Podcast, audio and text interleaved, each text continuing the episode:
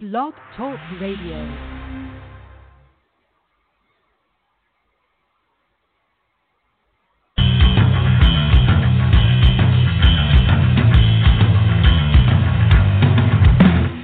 You're listening to Wide Men Can't Jump on the Wide Men Radio Network located at blogtalkradio.com slash Wide Men Can't Jump. This show is brought to you by the law offices of Stephen P. New at newlawoffice.com, stripcamfun.com, Atomic Comics and Collectibles LLC located at facebook.com backslash Atomic Comics and Collectibles LLC, as well as at Stay Classy Meats at stayclassymeats.com, where you can use promo code WIDEMEN to save 10% on your order and receive a free pound of Montana grass fed ground beef. This show talks about NBA and covers all topics from all 30 teams in the league and includes guests from experts from all over the world. Make sure you're downloading us on iTunes, Podcast Addict, Stitcher, Google Play, FM Flash, iHeartRadio, Stitcher, and more. Be sure to join in on the fun over at WideMenCan'tJump.com as well as on our Facebook group, Wide Men Can't Jump, and follow us on Twitter at Wide Jump. Now, let's go to the flagship program of this Wide Men Radio Network. Here's Wide Men Can't Jump. We're back, we're back, we're back. Another week. And it kind of seems like uh, we had to go out and uh, go to church this week. So there was a little bit of what we like to call an old fashioned sports revival. As uh, talks have intensified, sports are coming back sooner rather than later. We'll talk all about it here within the next two hours. And joining me, as always, as always, he's traveled the world looking for the perfect moose and beaver. Ladies and gentlemen, well, we've all looked for the, the best beaver. It's Tim Dombrova.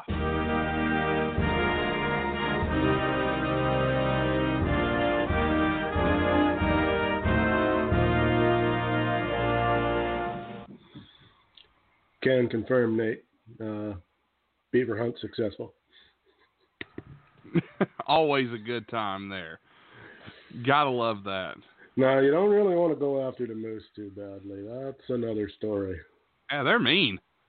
They can, well, yeah. If you go moose hunting, you better you know shoot to kill. You know you don't want to be tussling with no moose. Shoot to kill, pray to thrill. Dress to thrill. too many women. Too, Too, many, women. yeah. Well, anyway. We're on the same page at least this week. Yeah. How Maybe about different them book. How about it? them sports, Nate? How about about it before we dive into the ACDC world there? But yeah, sports. Yeah. Coming back, man. Can't wait. Be glad I didn't. wait. Uh, be glad I didn't launch into Sink the Pink. Well, we, we thank you for that. You may not know that song. That's a bit of a deep cut. It is a deep cut, but she does have the jack. So, Indeed, and a whole lot of Rosie. uh, you know how that is. I've been mm, Yeah, thunderstruck. Oh Jesus! Back in black, Nate. Dirty deeds can be done dirt cheap, Tim. You're nothing but a problem child, Nate. Oh, you know me. I've been walking the razor's edge. we could play this game for a while. So We really could, couldn't we? yeah. Oh yeah. A lot of lot of lot lot of albums, a lot of songs there. Um, Absolutely, Anyway, and they're uh, all and they're all the same three chords. All right. Much. Anyway, let's let's dive into on, it here uh, this week. Before we go no, too far, Yeah. Let's let's handle some personal business. we do have personal business. Uh, you, you know, you were in charge of this. Why don't you go ahead? Why don't you lay it out here? Well, you know, Facebook. I was not really in charge. A request was made, and of course, as we love our listeners, we have acquiesced to the request. Uh, certain young lady's birthday coming up on Friday, I I'll believe. tell you what, Tim. Tim you got to admit, we will work harder for our our fans and those that listen to us than any other duo. We will bend over backwards. well, I'll tell you what. You can. name, you name. Well, thank God it's bending over backwards and not forwards. Good God. If it's forwards, we're not going to get there. But but uh, so you're going to be waiting.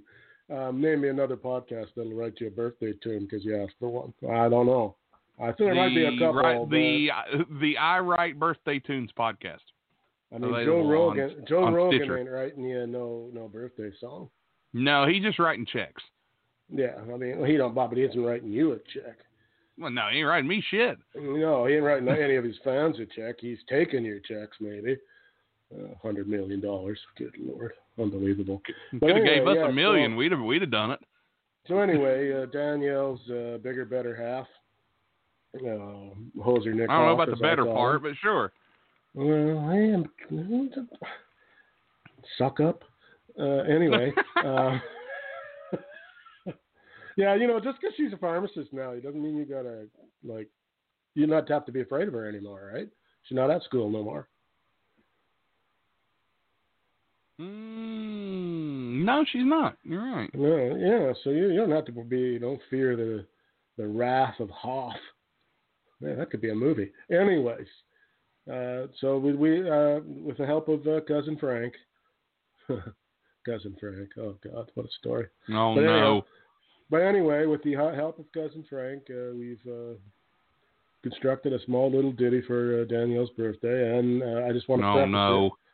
I want to preface it with the uh, with the fact that uh, I hope for her birthday she gets uh, many, many, many chicken nuggets.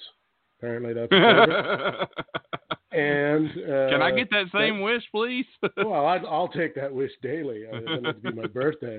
Um, Yeah. And that uh, she eats them on a uh, uh, a, a dirt bike, a green and black dirt bike. A green and black dirt bike, big enough for both. And Nick the hand feeds her the chicken nuggets as she demands them. How about Yeah. that's a visual? While keeping social distance. That's going to be tough. No, they they no they're a family unit. They don't have to keep the six feet. Okay. They're Well, I mean, she he, he could use one of those little grabbers. You ever seen those, the grabbers, and, and dip them in the sauce of her choice?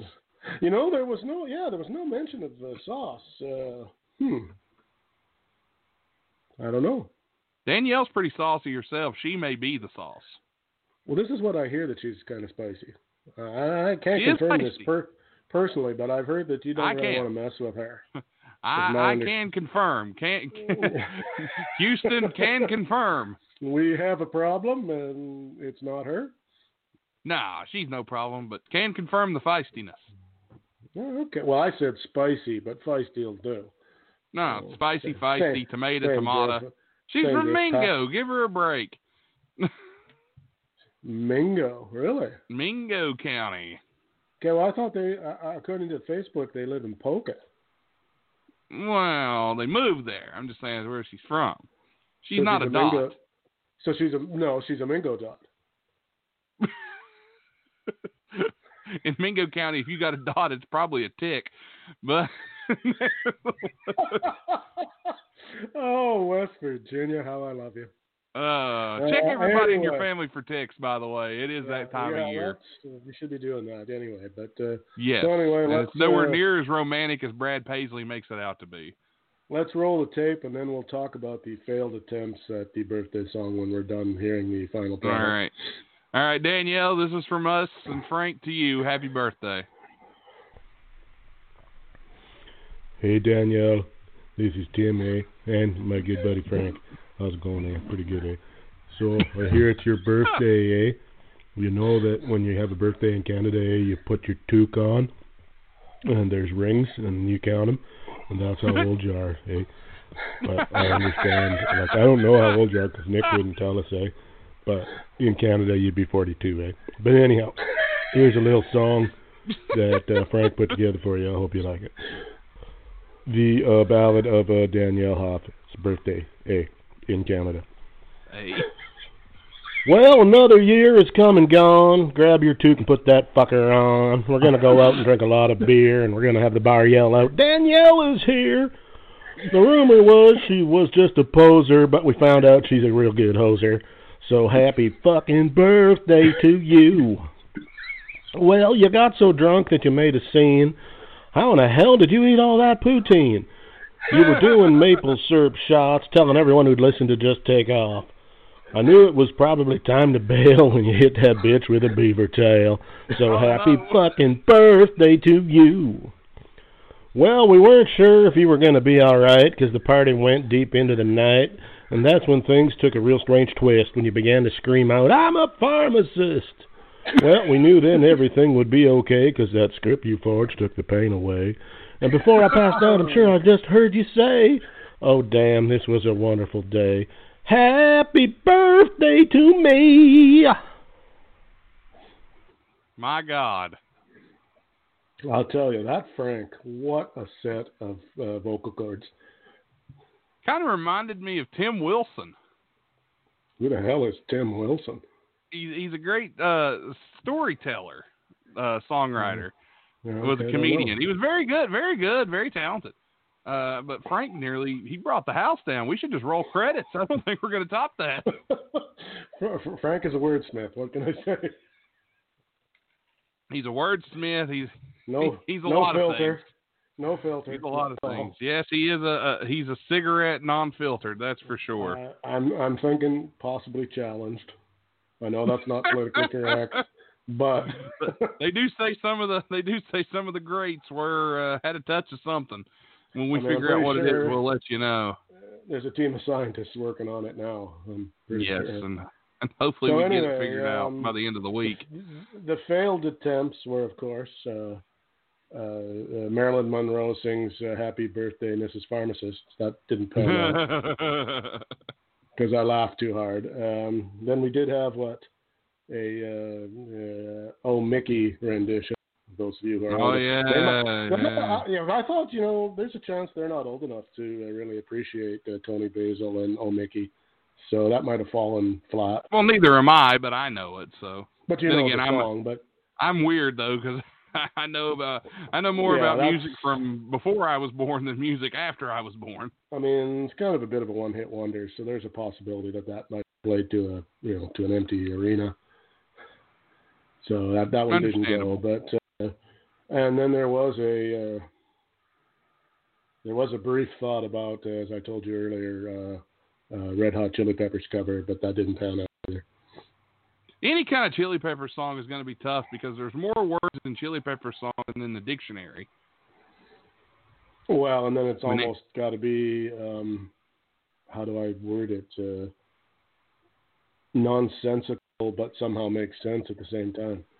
Yeah, yeah, Um, so that not unless it's true men don't kill coyotes, then you can just do whatever you want. But that's a deep Well, cut for Chili for I Chili would Peppers fans. to. Uh, so now I don't know. Now, now what we've got to find out is if any of this is in fact, if there's any truth to this story, because I believe the Hoffs did cross the border uh, last summer or winter. I'm not sure when. Yeah, But yeah, they they visited the they visited the Great White North, if I'm not mistaken. Now I don't know if Danielle was smacking bitches with beaver tails, but uh, I know. Listen, I don't know if she did or not, but I know she's definitely not below it. If she gotta, if she gotta do it, she'll do it. And apparently chowing down on poutine, which you know, I don't know. Well, that's I mean, thing. that's what everybody That- does no. in Canada. Okay, but there's eating it, and then there's eating it till you puke, and that's that's a dangerous. Uh, because man, you want to talk about calories? Good lord! Like You know, of all the great Canadian artists that have come out and have been mainstream successful, and you know, you, you hear about all these different people. You know, you had Bryan Adams, Celine, was Celine Dion? She Canadian? I think she you is. betcha. Yep. Uh, Shania Twain, uh, of course, Yeah. the greatest rock band in the whole wide world, Rush. Uh, one. and then one of the worst bands of all time, Nickelback, uh, Oh, Justin Bieber, you. Drake, all these all these different groups that came out. Not No, one of them. Not one of them. What?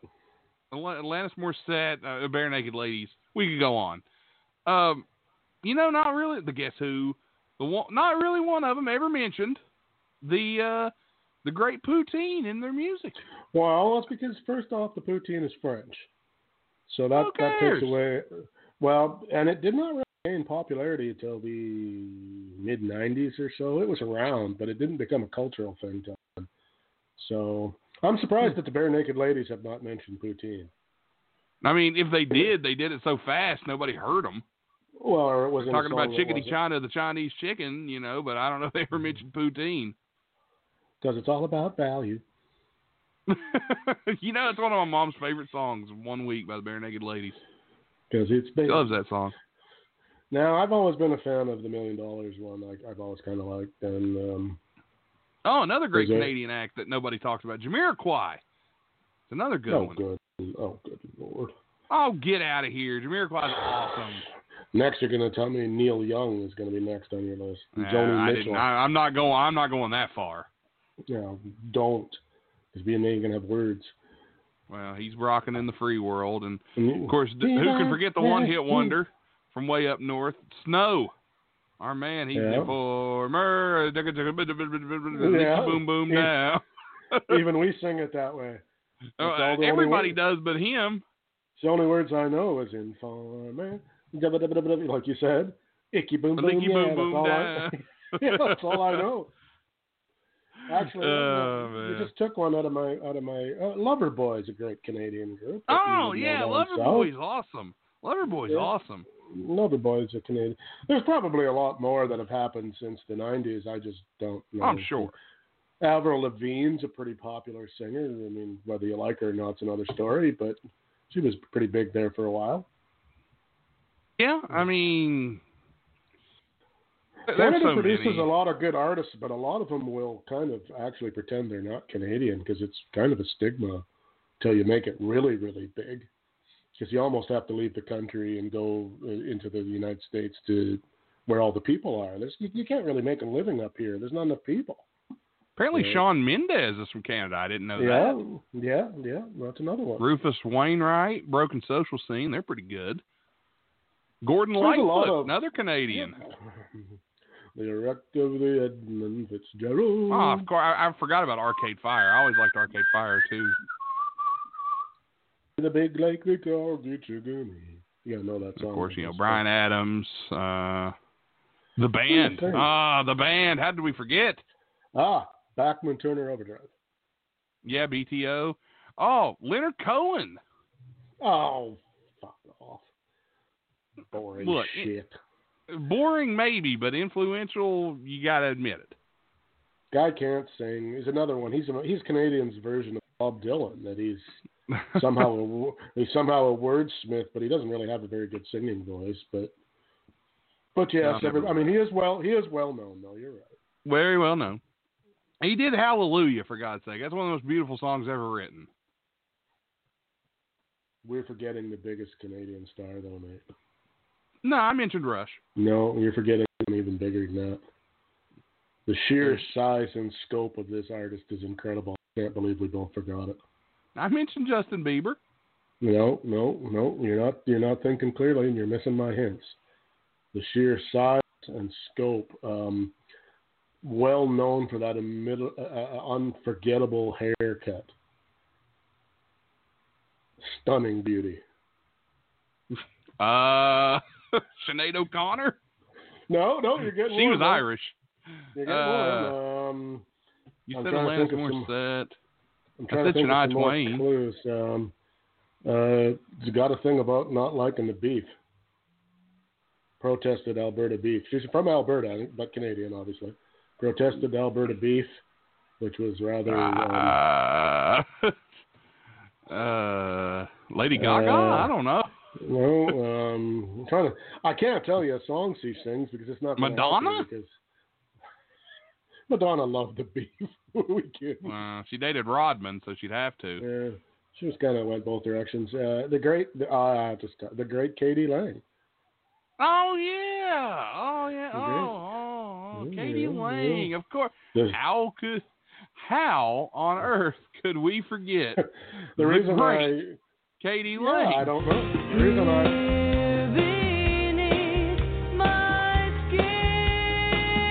everybody sing it. You know the words.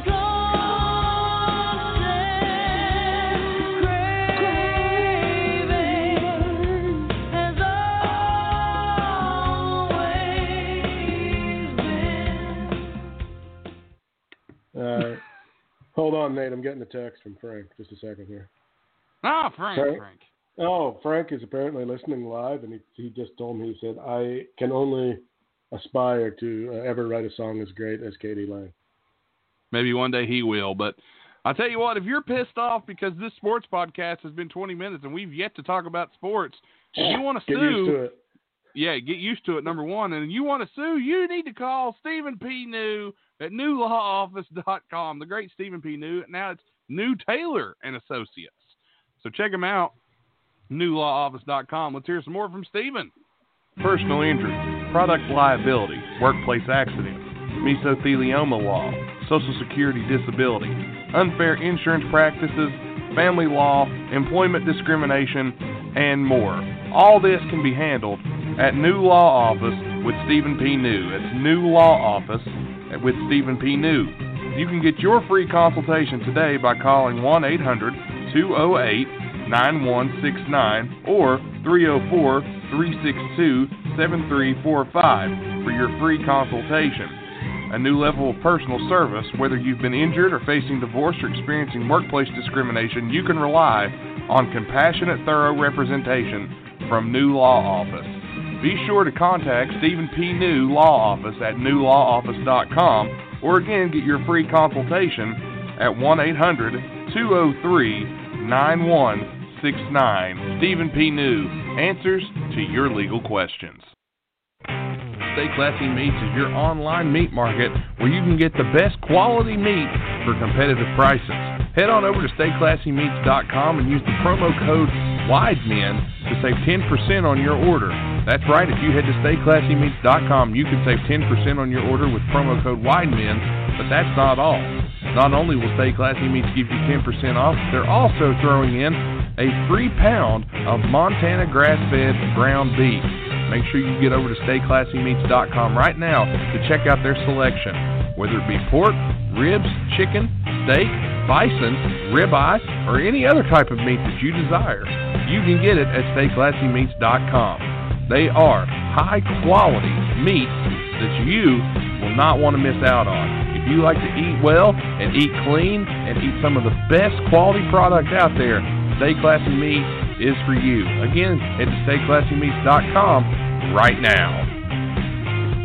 Go check out Stay Classy Meats because man, oh man, oh man, oh man, it is delicious. StayClassyMeats.com. Promo code WIDEMEN. They bring you the show. Great sponsor. So good. They send meat directly to your door. No going out. You can keep your social distance. You don't have to worry about it. So good. Check it out. StayClassyMeats.com. All right. Well, Tim, we've had a couple of uh, couple of, of things really that have come to light here within the past week.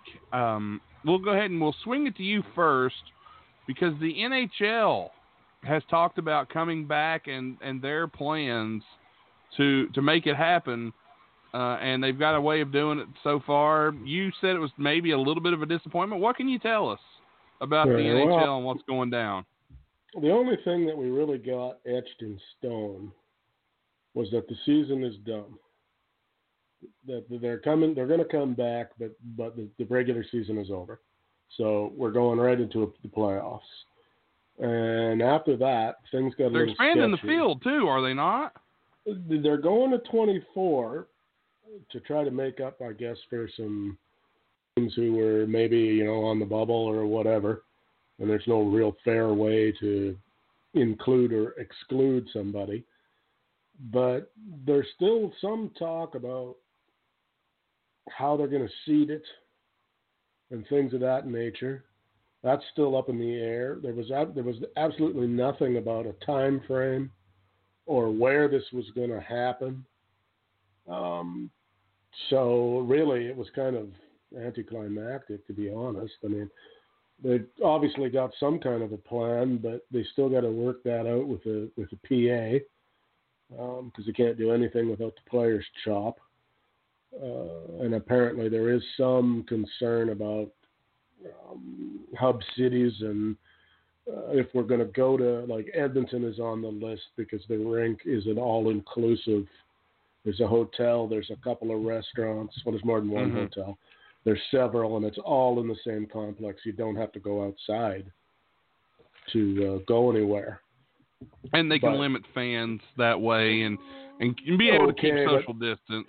Right, but the problem there is, is that there are some players who are not very keen about being quarantined without their families for several months.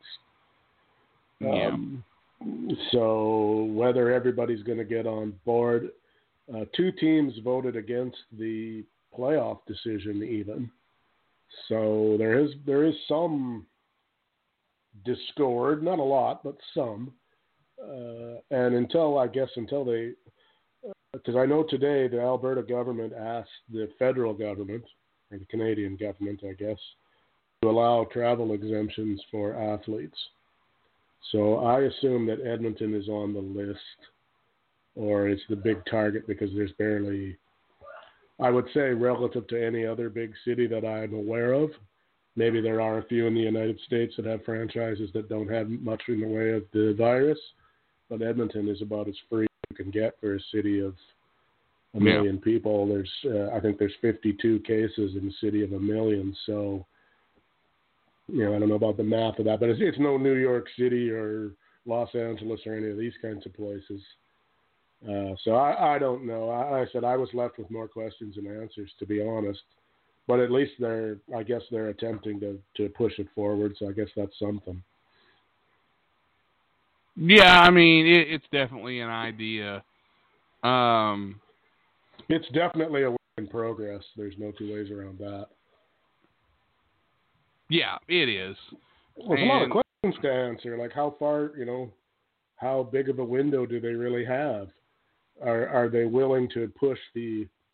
I mean, I've got to assume, and I got to assume it's the same for basketball. I mean, how long are these guys going to need to get back into shape?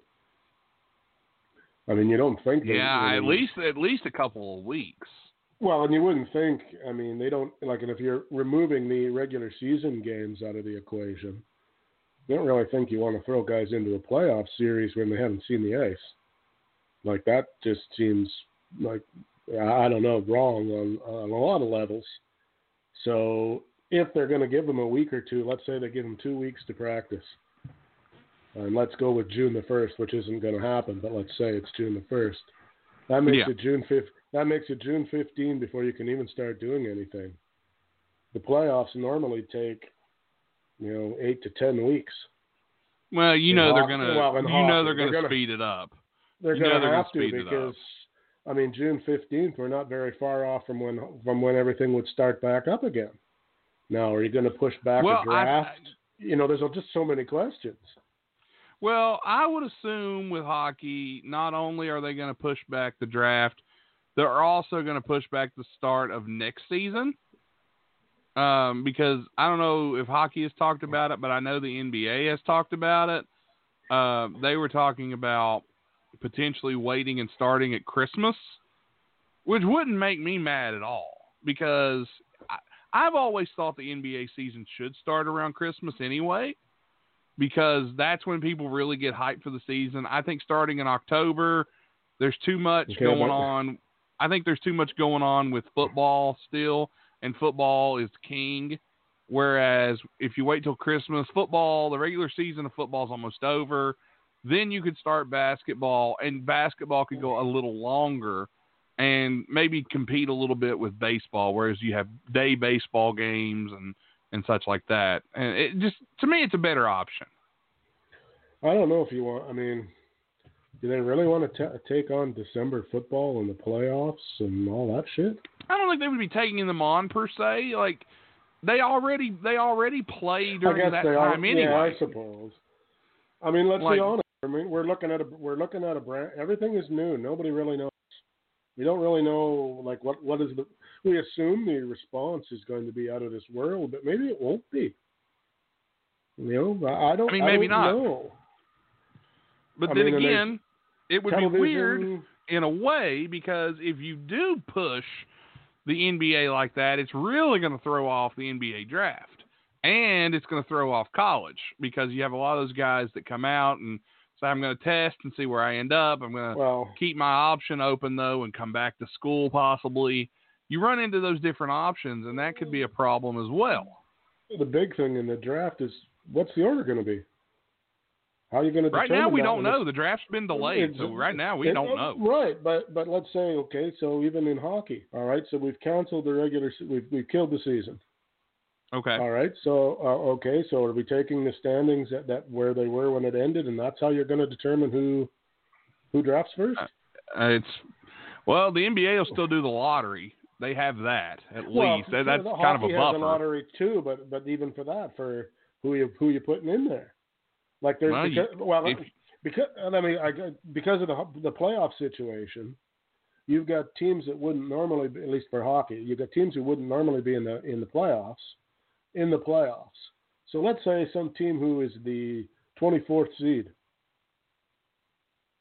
gets lucky and and makes it out of the first round and is suddenly in the normal world that would push you back down in the draft. But does that team really deserve to be pushed back down in the draft because they're really not that good? They just got lucky in the playoff round uh-huh. that they shouldn't even that they shouldn't even be in. Well, exactly, and and I mean I imagine that there's all kinds of legal shit going on. There's all kinds of uh, I'm sure the networks are got to be all involved. Like, all right, if we push this back, how in the hell are we going to show three sports at the same time? Uh, they probably don't have a problem with doing it, but the logistics and the calendar and sharing buildings and all of this stuff. I mean, there is just a shitload of things that you have got to figure out. I mean, NBA and NHL share buildings, so you got to make sure if you're going to come up with even for next year, if you're going to change the schedules, are shit going to be open? We got to make sure we don't have the you know the NBA franchise playing when the NHL team is in town. Blah blah blah blah blah blah blah. Like it's a lot of work, and a lot of people yeah, have got to drop their chop off, man. I mean, it's a lot of work. I mean, normally they start. I don't know about the NBA, but I have to assume it's the same. The NHL starts figuring out the next regular season the day that the playoffs end. No, I'm sure the NBA does the same thing. All right, so now you've already taken. I mean, the regular season in hockey should have been over April the 10th, I believe. So you've already shaved almost two months off of that time frame just to figure things out. Mm-hmm. So yeah, I mean, I just don't know. Uh, I mean, I hope it all works out. I hope they all come back, but there's a part of me that just wonders whether they're going to be able to logistically pull it off. Whether the government and the health people are going to let them pull it off is another question that I have no answers for. I just, I mean, I, I think there's still a little part that's in the dark and nobody really knows. Yeah, I mean, there's a lot to to look at, and but it looks like they're getting closer. Let, I'm going to look. I got an, an article here. Um, Ramona Shelburne wrote the article.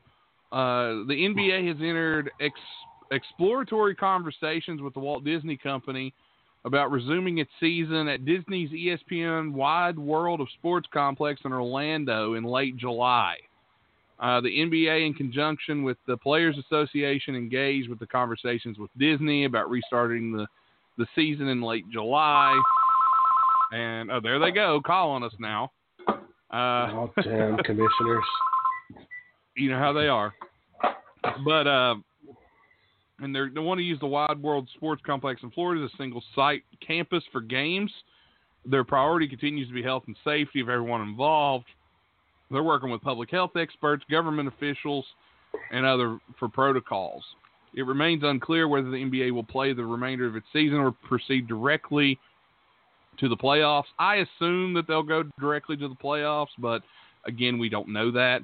The 220 acres ESPN Wild World of Sports complex with three arenas, hotel accommodations would allow the league to restart and play while limiting outside exposure. According to Adrian Wojnarowski, uh, he reported last Friday the NBA has a board of governors call set for this coming Friday, which is expected to provide more details for a timetable to continue the season. Uh, it says here teams are expecting the league to instruct them to start recalling players around June 1st. They're discussing a step by step plan for resuming the season that includes an initial two week uh, recall for players into the marketplaces for a period of quarantine, one to two weeks of individual workout at team facility, and two to three week formal training camp. Barring an unforeseen turn of events, many NBA owners, executives, and Players Association elders believe Adam Silver will greenlight the return to play in June, with games expected to resume sometime before the end of July. Okay, but Jesus, man, that's two months away. And again, you know, a lot of people are saying, you know, don't do it. Just end it now. Don't declare champion. But you got to remember, there's a lot of money involved here, and a lot of people that want to see a champion. And yeah, it's two months, but again, at this point in time, They're Well, not going to go up against. They're not going to go up against football if they come back. They're just not No, going to. I if, just foot- mean- if they come back and football is doing football, they will. They will make sure that they're not butting heads with football because they will lose if they try. In my I opinion, just don't. I just don't think like for me. I think they should end the season and go right into the playoffs. That takes out a whole shit pile of of possible scenarios that you no longer have to deal with. A, it limits the amount of players and people and stuff and games you have to deal with. That makes good sense to me. Um, I mean, that's two months if we're if they decide anything by June first. Now, what if know? And we know, and nothing works fast when the government gets involved and all of that stuff. Uh, I don't know, man. Uh, I said I'm hopeful, but in another two months, I'm I, I don't know if I'm going to care. I will. I'm gonna care because I'm I'm missing sports so bad right now. I've been Yeah, watching dude, that's so gonna much. be that's going to be what? No, uh, how much? How early was it into March that this died? The 14th or something like that. March 11th. We were live on the Well, air when the NBA ended the season. So, so that's April, May. So that's, it's already been ten weeks. Now you're going to tell me I'm going to have to wait another eight, and that's best case scenario. Again, it's it's better than nothing. I think at this point. Is it though? I mean, I mean- the se- it is in the sense of okay, you've got something to watch. Fine, I understand that. But as far as the actual for the league and the product and all that, is actually better?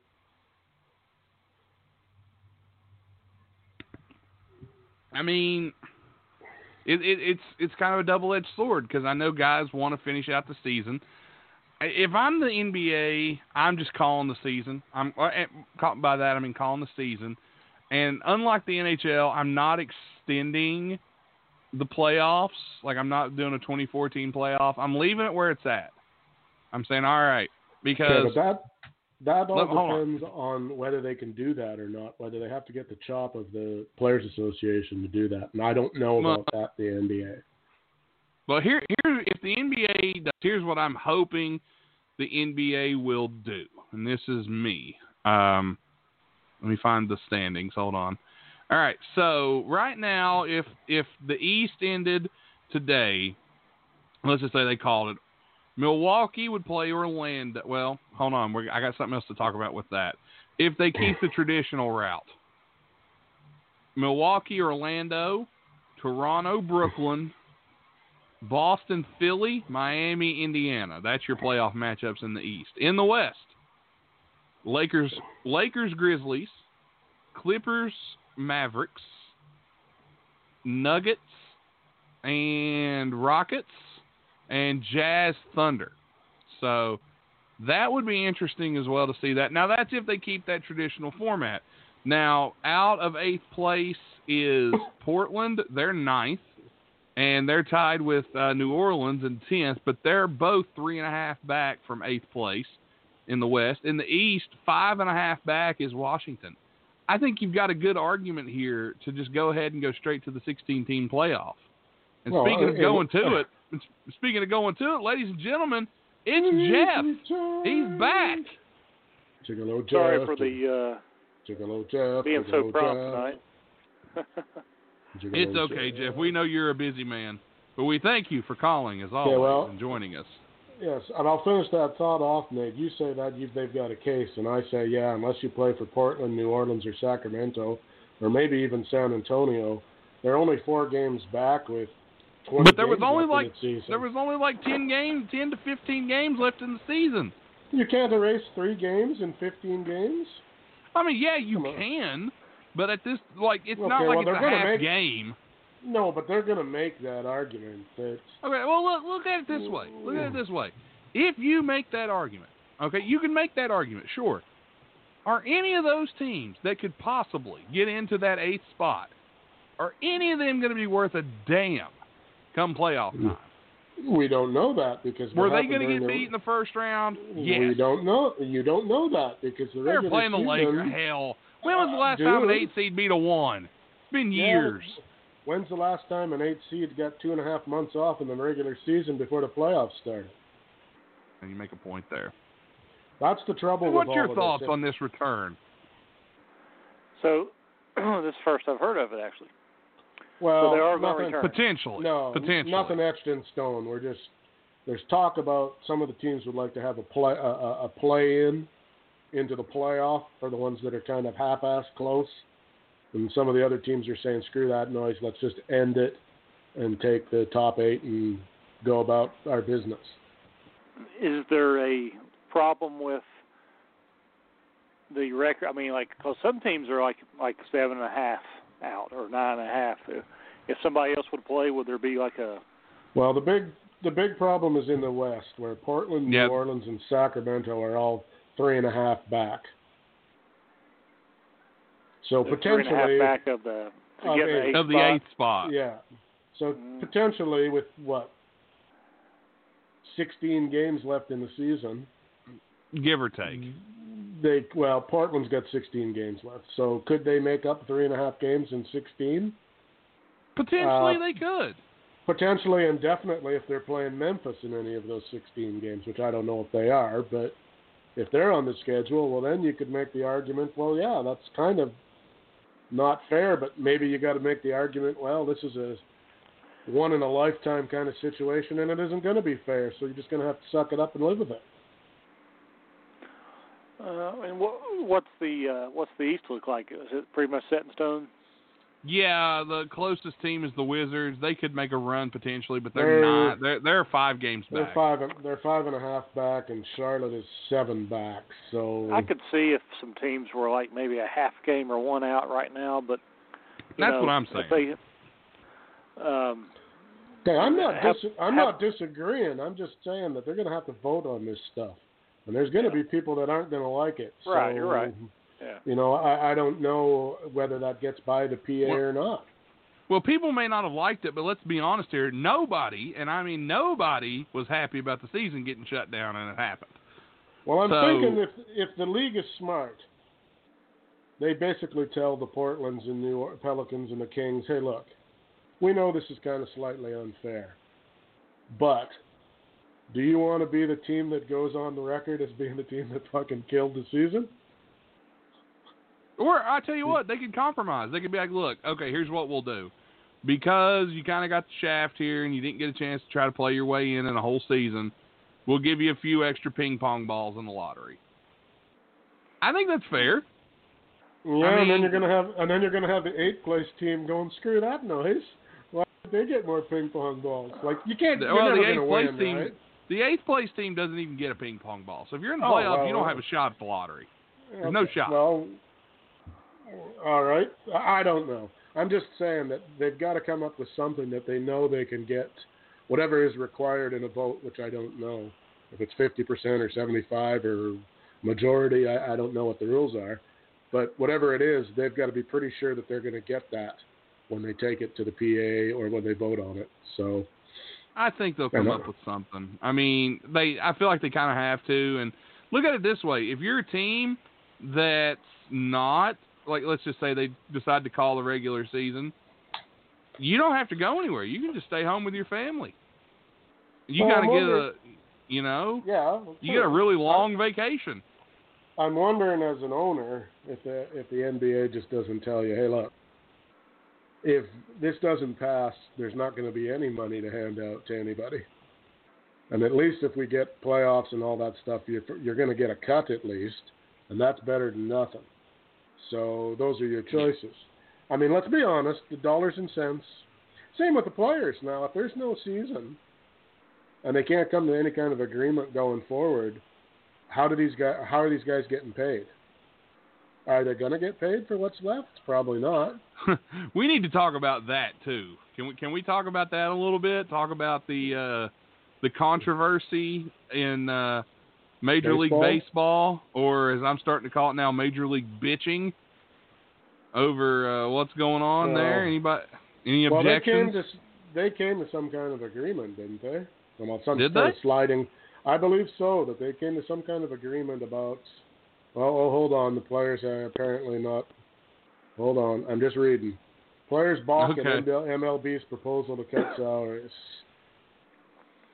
But what? But what do you guys think? If they cut the season in half, do You they get paid need for- to be? You get paid for half. You only work half the time. You don't get paid when you don't do anything. It's not an injury. It's that's. I mean, there's got to be something in the contract that covers that. You'd think. What do you think, Jeff? Do you think that the Well- the MLB players are right or no? Uh, I think that the the owners. I mean, they're how are they going to? I mean, a lot of their pay is from getting getting from the fans, and uh, the fans aren't going to be showing up for the games, half the games. So how are they going to pay? Okay. Here's the here's the problem. I see the, the Major League Baseball proposed this 82 game schedule. If you make between 560 to a million, you'll get three quarters of your salary. If you make between one and five million, you'll get half of it. If you make between five and ten million, you'll get 40 percent. And this is why the bitching started. If you make 10 to 20 million, you're only going to get 30 percent. And if you make 20 million and up, you're only going to get 20 percent. So Wow. you take, so you take Mike Trout, who makes 37 million. He's only going to get paid five million dollars for paying half the season. That's bullshit. Woo! That that, that kind of is. That's bullshit. There's no way that you can expect him. I expect it should just be a sliding scale. Okay, you make 82 million dollars, or you know, 162 million, and you played 81 games, so you get paid 81 million. Easy. Like, yeah, that's kind of B. That's kind of BS on their part. Like I kind of get why the players are mad now. Um, like it should just be, okay, we're playing half the games, we get half the money. Yeah, I and mean, we- and we go. 30? You're gonna take a 32 million dollar pay cut? Yeah, I mean that's kind of BS that you're only going to pay Mike Trout five Yeah. million dollars. Yeah, I mean, well, Uh, especially when, a, when a, especially when a guy who's getting uh, five million, he's going to get two and a half million. And, And I know, but I know a lot of people. I know a lot of people are going to get mad and be like, "Well, he's still getting five million dollars," and that and that's- that's a valid argument. It's no, valid. it's not. No, it's not. He, they signed that contract. They're both they're both willing participants in that contract. Major League Baseball doesn't have to pay the salary, so what do they care? I mean, the well, owners. the owner, what the owners are doing is actually, er. well, yeah, they're getting rich, but what er. they're doing is they're trying to turn the fans against the players for this. Um, okay, okay, I, I- because I if the players- if the players are against it, they look like a- rich, spoiled assholes. Yes, that's that's based on half of a season. Okay, I read that and didn't quite read that right. He makes 37 million, so he would get 19 million prorated over the 82 games. Then they only want to pay him 20% of that, which is 5.7 million. So he he's basically taking a 14 million dollar pay cut. Yeah, I wouldn't. I would be pretty mad myself. Like, If if you just give him the 19 million, I think you're going to be okay. I think he'd do it. You know? What do you think, Well, Jeff? that's at least that's at least fair. Jeff, what do you think? Uh, I I think everything should be half. If we're going to play half the games, uh, Yeah, uh, uh, that's I'm I'm good with that. uh, Yeah, I mean Uh, logically you should be getting half the revenue. So you I mean, should be able to afford half the bills, right? Right. I mean, they, Major League Baseball, they make all kinds of money off these TV deals, and you know, just like for instance, the NASCAR, they're you know they're doing good if they don't have no fans there. They're getting money from the TV and all that. So uh, Yeah. I think baseball is doing good, but owners, I mean, I don't know why they're doing this percentage stuff. Maybe it's because because they're greedy. the- the- That's why. Right, but well, the I'm not. I'm, I understand that, but I'm not uh, seeing their logic on uh, like a give a uh, given a good reason. Like, is it revenue, like not the T-shirt sales and all that, the souvenirs? Is that why they're not going to be able to? I mean, there's all kinds well, of. I think guess, they're I think they're it, but- arguing. Their argument's going to be because there won't be fans. that they're going to lose out on ticket sales. They're going to lose out on you know vendor sales. They're going to lose out on merchandise sales. They're going to lose out on you know people buying Okay, but twenty There's ten no- dollar beers and and seven dollar hot dogs. okay, but that but that doesn't wash because not every owner owns the building. Not every owner gets the same cut of concessions and tickets and all that stuff. That depends on what kind of a deal you've got with whatever city you're in and all that. So I don't even know if that's an argument really. Well, I mean, uh, but that's what they're going to use as an argument. Is all I'm I mean, I, saying. when I read further into it, into this, the other thing that jumps out is that 65% of Major League Baseball players make a million dollars or less. So they Yeah. really kind of they kind of went after the guys who were getting paid the big bucks. Yeah, and I think they're trying to they're just trying to save money because the guys that are making a million or less, they're looking at it going, well, you know, that's not too bad. You know, I can I can handle that. Whereas the guys that are making, you know, all this money that's promised to them, they're taking these huge pay cuts and they're they're pissy about it. And, and I mean, yeah, they have a right to that. I think you should just, you know what, we're going to pay everybody half because we're only going to play half the games. Well, And what I would do is I would put incentive bonuses, saying, okay, if we make the playoffs, here's an incentive to make some some extra money. well, there You is know, something like that. There's there is 200 million dollars in playoff bonuses, but that you know only a certain not very many people are going to see that. So uh, the minimum you can get out of that is five thousand bucks. Well, big whoop. You're not going to be able to tell Mike Trout or Bryce Harper or Gerrit Cole, hey, you want to take a, you got to No. pay. You're only going to make twenty percent. I mean, I'm telling I'm telling you, if I was getting paid what Mike Trout got paid last year, and then they told me this year you I, you've got to pay you got to play for a twenty percent of what you made last year, I think I might sit down and go, you know what, that Well, ain't worth a, it. a lot of guys are saying that. A lot of guys are saying that they're not going to play if if that's all they're going to make. I, you know, and I you see a lot of a lot of people getting fired up. Particularly if you're a pitcher where you know your arm, you know, it don't take much. I mean, you could you could tear your rotator cuff and be done. And if I'm going to do that, I at least want to get paid. I don't know. I I equate it to the real world. If I told you tomorrow morning that, all right, um, we're going to cut your hours in half, and we'd also like to only pay you half of what we, or twenty percent of what we were paying you for those hours, I think you're probably going to quit. I don't know if I'd quit, but I sure as hell ain't going to put forth no effort. Well, I don't know if you were getting, let's say you were getting 40 hours a week and making 20 bucks an hour, let's say, and they came to you and told you we want you to work 20 hours a week, and we're only going to pay you 10 bucks an hour. Or no, I guess it wouldn't even be. It would be four bucks an hour.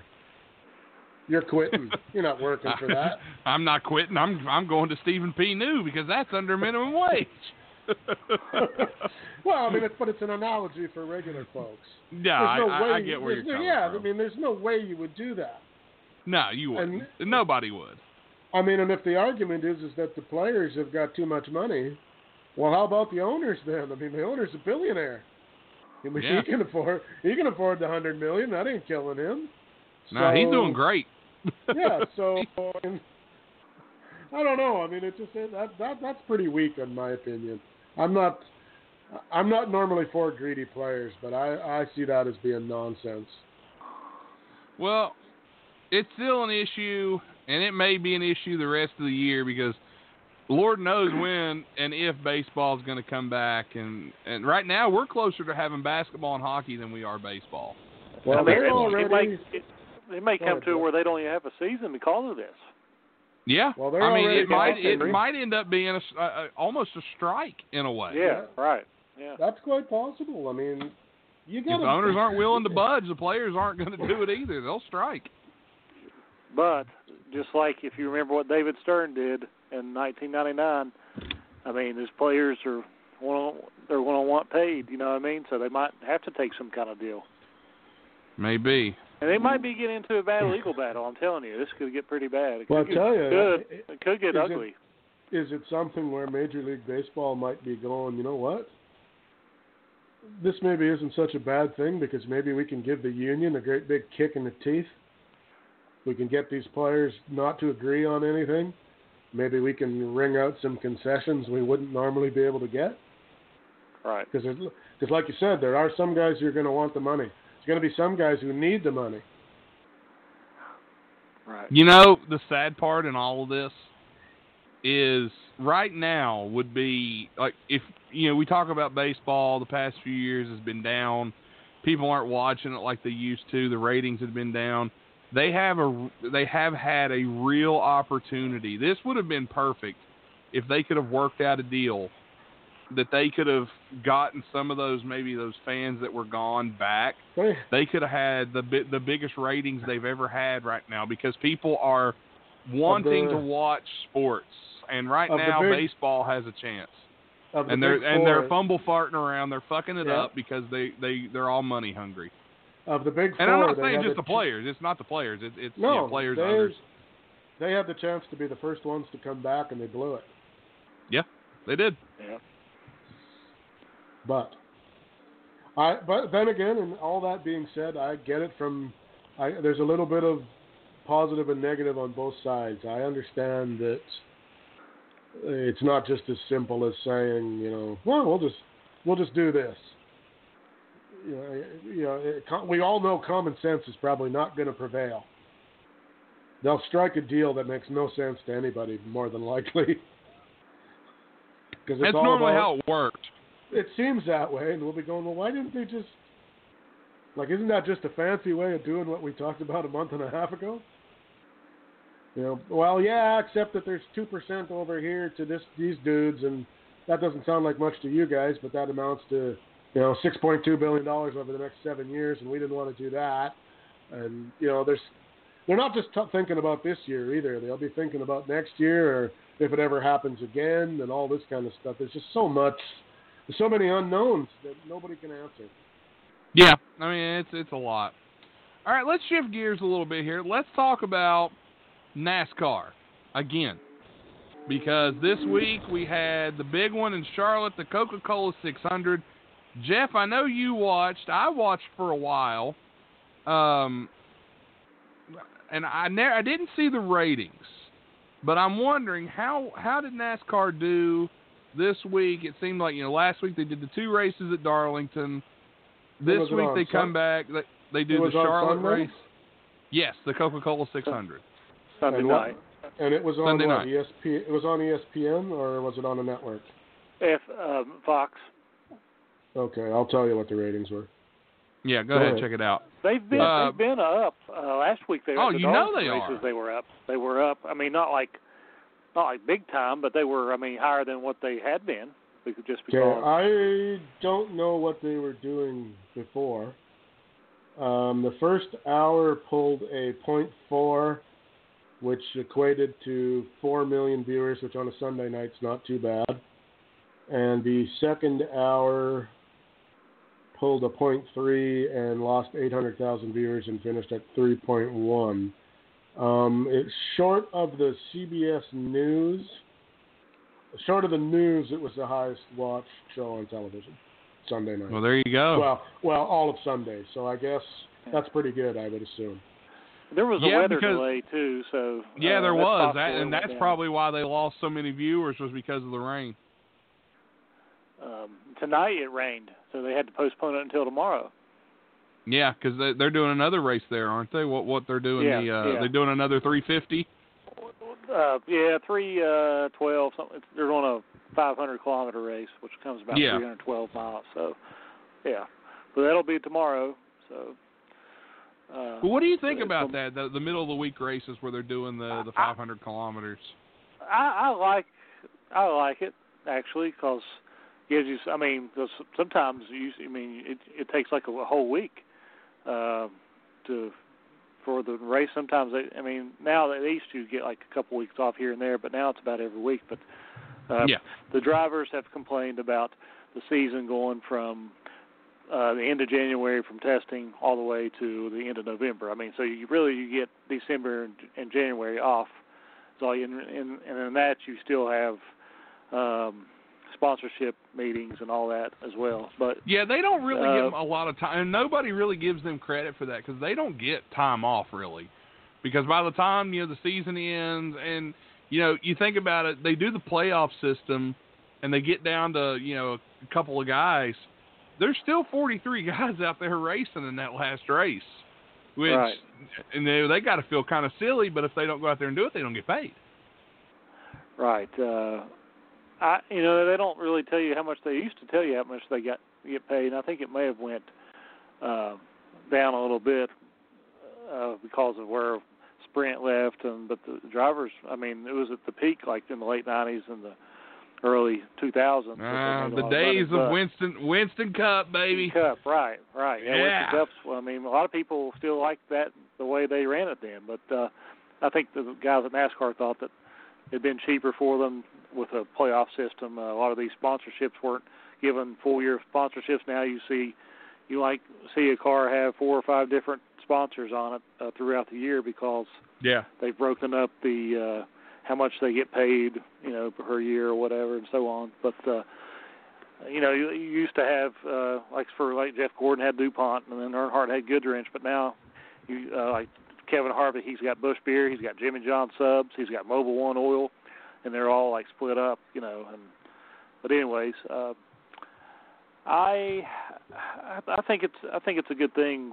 Uh, really, might keep the interest up. You know, might, if there's nothing on that particular night on Wednesday night, they've been talking about it for a while that they might do this, and uh, it might you know shorten this. You might might end the season in October and or uh, late September now if they would you know figure out a way how to do this. It's just lot of your track. I think it's a good idea. I, I a lot of really think it's a good idea. A lot, of your track owners got to get on board because they don't have no affiliation with NASCAR. I mean, a lot, NASCAR owns a lot of the tracks, but then there's other owners that have like, you know, Pocono's got a, a separate owner, Dover does. Uh, so you'd have to get them on board to do something like this. Well, you could get them on board, or you could say, you know what, we're just going to go back to one of the tracks that we own. Take right. it or that's, leave it. and that's a possibility. Yeah. So. Like you know, they they took out you know Rockingham's no longer a track they go to. Uh, there was a lot of really great tracks they used to go to, but like I think the middle of the week race is a good idea, uh, and a shorter race. I, I like the shorter race. That's a that that's a pretty cool concept. Ending the season a little sooner because I'll be honest with you, come November, I forget NASCAR is a thing. And right. again, it, it all comes back to do you want to compete with football? with football. Because right. let's be honest, football is king in the United States. Your football is what runs runs it. And uh, I don't care who said they were going to quit watching football because of uh, Nike and Colin Kaepernick taking a knee. You're still tuning in. I'm sorry, you are because it's football. And you know what? Whether you agree or disagree with anything, it's football. We all love it. We all watch it. We all want to be a part of it. We all want to see it. And there's a reason why the Super Bowl is the most watched thing every year. So football is king, and you know NBA they do their NBA Sunday games uh, during the season, but they try not to comp- compete with Sunday night football. Um, it's it's one of those things where nobody wants to compete with them. Not even like if you look at it this way, the Super Bowl. Nobody competes with the Super Bowl. The WWE won't run a pay per view Mm. the same day as Super Bowl Sunday. They always do it the week. They do it the week where it's the in between the conference championship and, And the Super um, Bowl. Then the Super Bowl. They do it the week of the Pro Bowl. Every year, that's the Yeah. Royal Rumble. You can set it in stone. When's the Super Bowl? It's the week before is the Royal Rumble. So I mean, well, NASCAR put back. They pushed back the Daytona 500 their week because they felt like the Super Bowl was getting too close in February. Exactly. Getting too close to it. So there you go. exactly nobody wants to take that chance. What was it, Tim? Sorry. Uh, football has a, particularly in America, because of high school and college, has a grassroots uh, family following that no other sport can match. They talk about baseball being America's game, but I mean, you got little league, and then it kind of goes away. I mean, it's still around a little bit, but it's just not like football where, you know, every everybody knows about football in the United States. Everyone, moms, tailgate. You know, you don't see that at other sports the way you do at football. You just don't. Yeah, um, you know, little league is more fun than major league. I said it. I regret nothing. Right, but right, but it doesn't get it doesn't get a push once the Little League World Series is over. Then you don't really hear much about baseball. I mean, I know they play baseball. At, co- there's the College World Series, and they have minor leagues, but it doesn't get the press the way college football does. Yeah. College You know, softball's fun to watch. Now, Believe it or not. ladies softball is making a run. They got pretty good ratings last year, so I do see too. Just to throw this into the mix, and I know you guys are not huge fans. Well, I don't know about Jeff. I know Nate's not a huge fan of the sport, but uh, Charleston, South Carolina, will has uh, WTA tennis will start June the twenty third. The first women's tennis tournament, and that's a biggie. All the big names will be there apparently. So I don't know what the COVID's been doing in South Carolina, but not really. Well, sure, it can't be that bad considering the beach in South Carolina was uh looked like it was uh Fourth of July weekend. So Yeah. Well, they held says- a race, and then they held a race at Dar- the uh, at Darlington, so uh, yeah. in South Carolina. So Yeah, it doesn't say anything about fans. It just says it will get 40 hours of live TV coverage, Well, which is quite. tennis tennis is a tough watch for me. I, I just I have a hard time with tennis. Um I just But, think it's yeah, one I of mean- the sports those that, that that really like the social distancing thing. If you're playing, isn't difficult. You're already yeah, doing that's it. true. That's true. And I social distance from tennis always, so you know, easy for me. Yeah, we are, well, we had we had this discussion earlier, Nate. The only two places you run is the table and the washroom. So Yeah, valid. Uh, um, I tell you what, let's take a quick time out here. We've been talking a little bit here. Um, I tell you what, Jeff, did you ever get to watch uh, Dark Side of the Ring? Did you watch any of that? no, I did not. Okay. Well, on the other side, Tim, you and I'll talk just a couple of minutes about Dark Side of the Ring, and then uh, we'll have us a little fun here in just a minute. All right. So uh, on the other side of this, great, great word from our good friends at StripCamFun.com. Are you tired of the same old average, everyday lifestyle and the same old job that has you making less money than what you know you're worth? Well, you should head on over to StripCamFun.com. On StripCam Fun, there are tons of eligible men and women waiting to perform for you, and you can join in on the fun yourself. Just head on over at StripCamFun.com where you can strip on cam and have some fun. If you get there right now, you'll get to see some of the most beautiful women, men, and whatever else your heart desires. And you can take advantage of the good times being had on StripCamFun.com. Make sure you get there right now and let them know that Wide Men Can't Jump brought you over. Because StripCamFun.com is not just for everyone. Must be 18 years of older to join in on the good times. Strip Cam Fun. Be sure to visit right now. It's stripcamfun.com where you can strip on cam and have some fun. If you're into comic books and collectibles, then you are going to want to check out Atomic Comics and Collectibles LLC. They buy and sell comic books, action figures, pop Funkos, vintage video game system, vinyl records, and other collectibles. Retro and vintage collectibles are their specialty. They have fair and competitive pricing on all their items. Their prices will make you say, Oh my God! Currently, they run on Facebook and they're in the process of getting their own storefront in Logan, West Virginia. Give their Facebook page a like and keep updated on new merchandise and announcements for Comic Cons and store opening in your area. They do ship, but only within the United States at this time. Atomic Comics and Collectibles LLC, where yesterday's memories are today's future. If you are looking for anything comic book or collectible wise, you are going to want to do one thing. Assemble. And head over to Atomic Comics and Collectibles LLC. Check out their Facebook page, Atomic Comics and Collectibles LLC. Again, thanks to our great sponsors, Strip Cam Fun and Atomic Comics and Collectibles LLC. They'll take care of a couple of your needs. Check them out. Uh, one need is different than the other, but go check them out. Two great sponsors of the show on Wide Men Can't Jump. All right. good God. Yeah. All right. Dark Side of the Ring. We're going to talk a little bit about this. Um, it Hell got of an album renewed. by Pink Floyd. Oh shit. Dark Side of the Ring. it was a it was a good time to watch. Um, ten episodes this season. They got renewed for a third season, Yeah. And- and they told some great stories. Uh, the first episode, the Chris Benoit story, was a uh, a two hour introduction in the se- into the the season, where they talk about you know Chris Benoit and how he the how he and his wife Nancy got together and the death of Eddie Guerrero and how that affected Chris and you know of course what it ended up becoming and that, how Chris and his his wife their story tragically ended um really really sad but again a interesting story you know um Tim did you have any thoughts on on that episode Well, I'll just I'll just hit the whole thing in one big shot. Um, Okay. Very well done.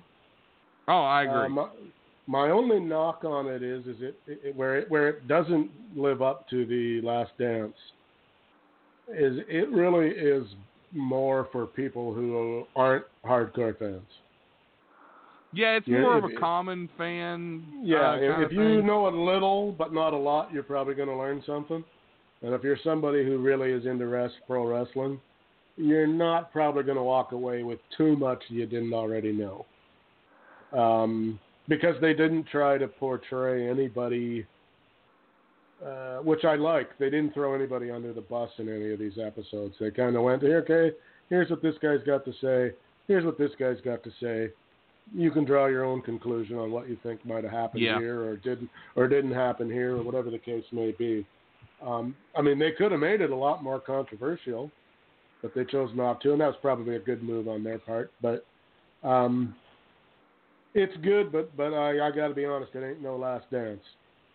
I'll say that. I, I can agree with you there, but uh, you know, the first week was the Chris Benoit story. They pulled a point three two in uh, on the ratings. Uh, second episode of the season was the Life and Crimes of New Jack. Uh, that was a point two two nine, and boy oh boy, I didn't learn much, but uh, it just affirmed things I already knew when it came to New Jack. That that's a sick sick man. Uh, yeah, he yeah he ain't well. no. Uh, the Brawl for All episode did a point two two six. Interesting stuff there on the Brawl for All, especially Bart Gunn telling his side of the Exactly. story, which I thought was good. Uh, Jeff will return shortly. Uh, Jimmy Snuka and the death of Nancy Argentino, point two zero nine. Believe it or not, that was the lowest rated uh, Dark Side of the Ring episode this season. The I Jimmy Snuka and Nancy Argentino.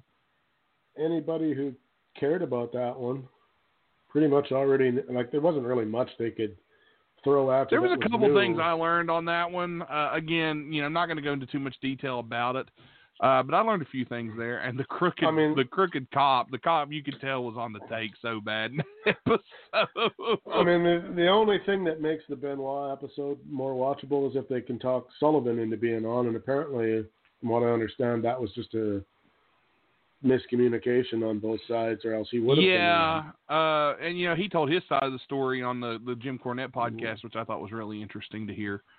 Um, but then uh, the the week after was the one I was really looking forward to uh, because I didn't know hardly anything about the story, and that was the assassination of Dino Bravo. Uh, it pulled a point two two one. Um, really interesting, I thought.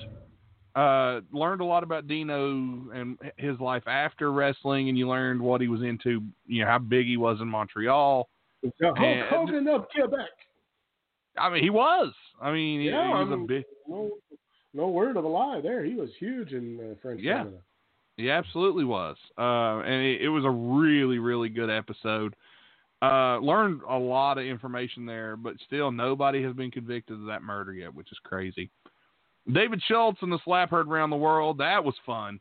Uh, just because fuck John Stossel, I could watch him get slapped every day and enjoy it. Uh, point two five five was pulled there. David Schultz is a hero in my book. Uh, and this one, cocaine and cowboy boots, the Herb Abrams story. Uh, that Yeah, one pulled a point two four six. See, that might have been one that a lot of people might not have known a lot about or didn't even know who he was at all. I didn't know much. I didn't know much about any any of it. All I knew about was how he died. I did not know anything else. So See, I'd like that one was I'd like good. to see them go after like okay, so they're going to get a season three. Yeah, I'd they've like been see renewed. Him- I'd like to see him do like, and maybe it's been hashed a- quite a bit, but I'd still like to see him do it. Be like the, the Russo Cornette war. I think we got some of that on the Brawl for All episode. But I'd like to see, yeah, but I'd like to see like not necessarily them. Let's talk to people who worked with both of them on the record, not when they're drunk doing some shoot interview they don't think anybody's going to see. Uh, blah blah blah blah blah. You know, I want to see them. Act, you know, let's get some stories that are not from either of the two of them. I think that'd be interesting. I don't know what else they'd do.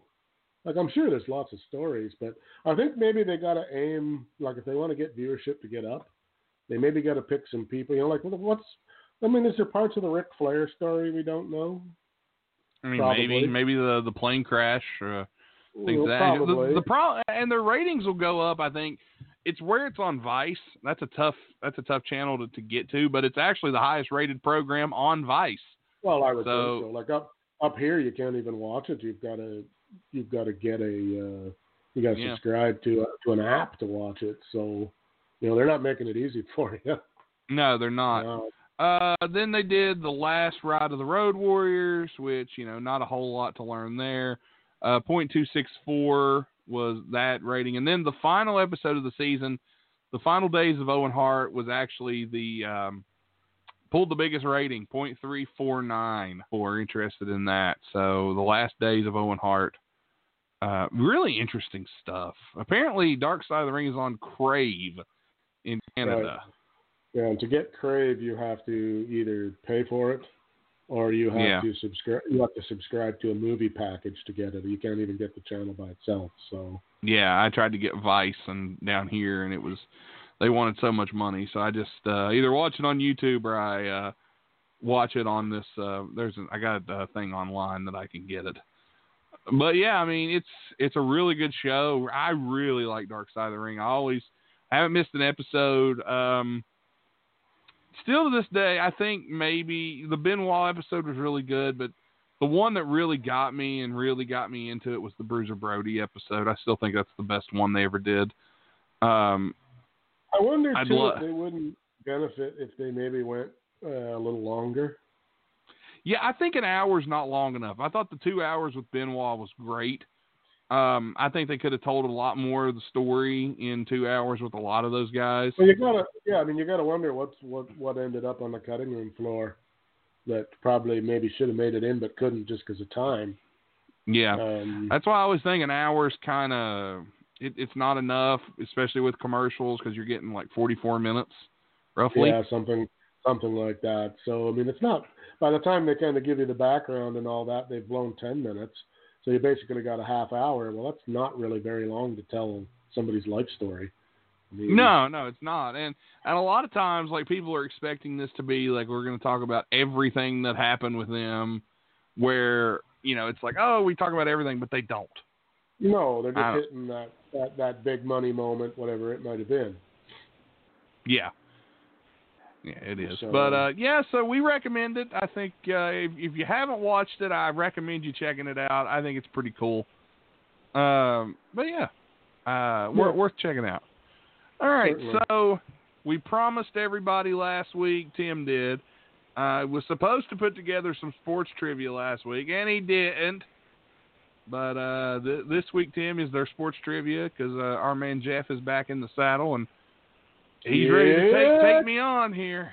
Well, Jeff, you get your thinking cap on. Nate, you get your dunce cap, and let's get ready to roll. Okay, I don't know if I can get the point in here, but I'm going to try. Watch out. uh, Boy, how many times don't have I told that to a young lady? All right, anyway. That's what she said. All right. So, are you ready? There's Diana looking like some kind of whore. Let's uh, let's have the uh, virtual flip of the coin. Uh, Uh. Jeff, Jeff, call it in here. Tails. No, it was heads. You're out of luck.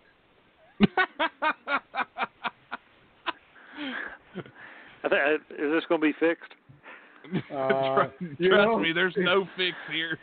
In full, Okay. disclo- in full disclosure, we did. I briefly said we should fix it and just bury you, but Nate would not be a party. Would not be a party to it. So I'm a man of my word. Be- Damn it. Be like the uh, Montreal screw job, right? the the wide men can't screw job.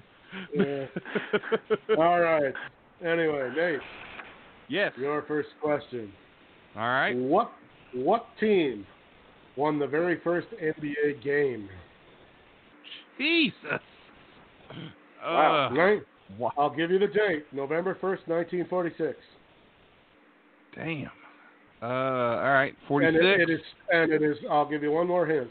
It is a franchise that still exists today. It's not some weird shit that you've never heard of. Okay. Okay. Uh. You know, when when you think old school ball, you just throw it out. Boston Celtics. Incorrect. Damn. Jeff, over to you. Uh, I'm gonna go with uh, the rival, the Minneapolis Lakers. Oh, sorry, incorrect. Yeah, you got to think. I mean, think about it. The New York Knicks. Knicks. Yeah. I know it was either won the- Boston or the Knicks. The Knicks won the first game against Toronto, believe it or not, 68-66. And and I'll throw this in. This is how weird basketball was back in the day. Any fan who was taller than the Toronto center got in for free. Funny. Now, now I don't know how tall Toronto center George Nostrand was because I've never heard of him, but that's a rather interesting little fact. Um, all right, moving on. So I Jeff's guess uh, trivia question now. Jeff, who was the first player in NBA history to be elected the MVP by a unanimous vote?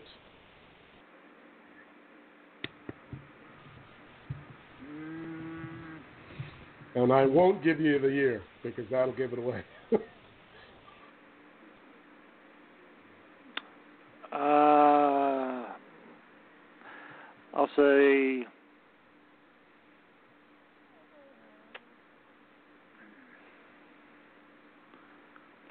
Wilt Chamberlain. uh, incorrect. Nathan. I, I want to. This is going to sound like a weird answer, but I feel like it was Steph Curry. That is correct, sir. Wow. 2016. Wow. Steph Curry. Wow. How about that? I did That's, not. I uh, did not cheat either. I actually knew that one. I was. That's that's some crazy shit. It All really right, then. is. Yeah, that's that's that's pretty good. That was a good pull. Um, all right. Continuing in that theme, who scored the first NBA three-point basket? Wow. I will Ah, give you the year was 1979. Hell, I'll give you the team. It was the Boston Celtics. Oh Jesus! Seventy nine Celtics. Where's Bogus when you need him? Yeah, really. Uh, I don't really know anybody from that era. Uh, John Havlicek. Incorrect. All right. Jeff. Uh, Larry Bird. Incorrect, but I'll give it was Chris Ford, but I'll give you a little trivia. It was the debut game of rookie Larry Bird. Huh. Chris Ford could be standing here in my house and I wouldn't know who he is. Me neither. Coach Village. Yeah. except he was except he was a co- except he was a coach, right? Yeah. He, I- he coached I- in the early '90s. I've never heard that name. I swear I haven't. All right, so that's whose question now? Jeff, I Yeah. still have a one nothing lead. One nothing. Here's your chance to redeem yourself, Jeff. Who was the youngest player to score ten thousand points in his NBA career?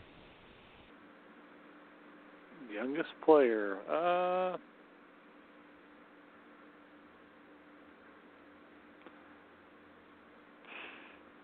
probably LeBron. That is correct. Nah, I knew that one. 23 years and 59 days for LeBron. So now, does Jeff get to keep going, or does it go over to you, Nate? No, it, it, it goes back and forth. All right. Um, what team owns the longest winning streak in NBA history? Oh shit. That would be the Golden State Warriors. That would be incorrect. Oh, really? Jeff. Huh. I'll say the uh, Lakers. Oh, Jeff, you devil. That is correct. If it wasn't the You what? Warriors, it would be the Lakers. The Lakers won 33 straight in the 71-72 season.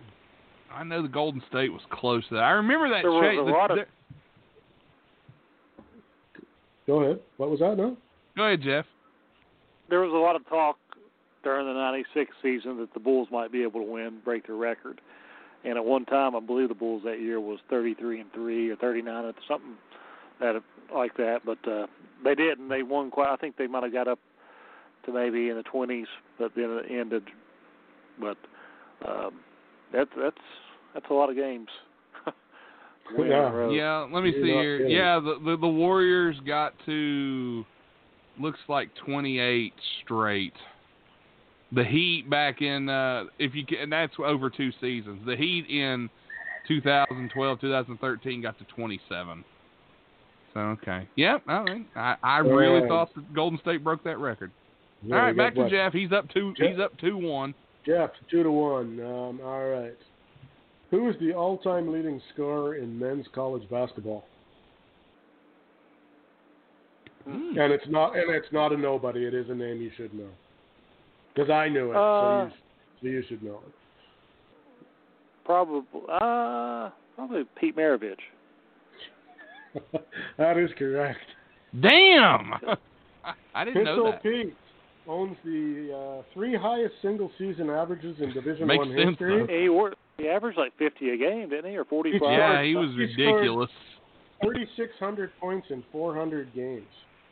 Yeah. No, no, thr- sorry, 30, 3,667 points in 83 games. Sorry.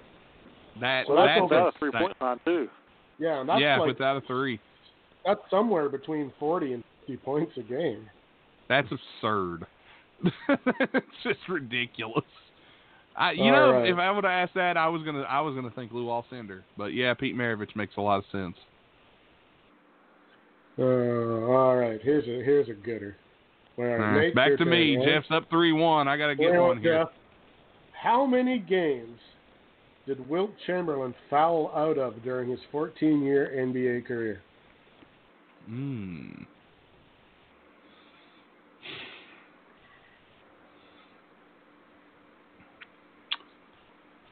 Oh, This was this was interesting. This was interesting to me.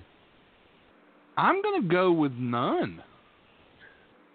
That is correct. Oh, In his 14-year NBA career, he only averaged two fouls a game, yeah, because he didn't yeah, have I to get that. I near think, you. I He knew just it was blocked either you. zero or one.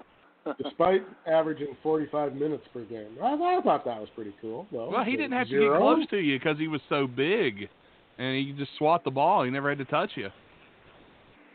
All right, so we're back to three to Woo. two, and back to Jeff. Yeah, back to All right, Jeff.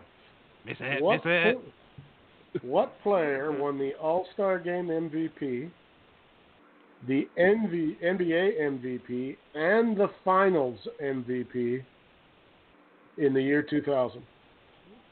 Ooh, Uh, I'm gonna say Shaq. yeah, that's it. That is correct. I knew that one. it. I knew that one. Uh, like, Shaq joined only Willis Reed in 1970 and Michael Jordan in 1996. The only other two I knew- guys to ever do that. job. Good job, Jeff. I knew that one.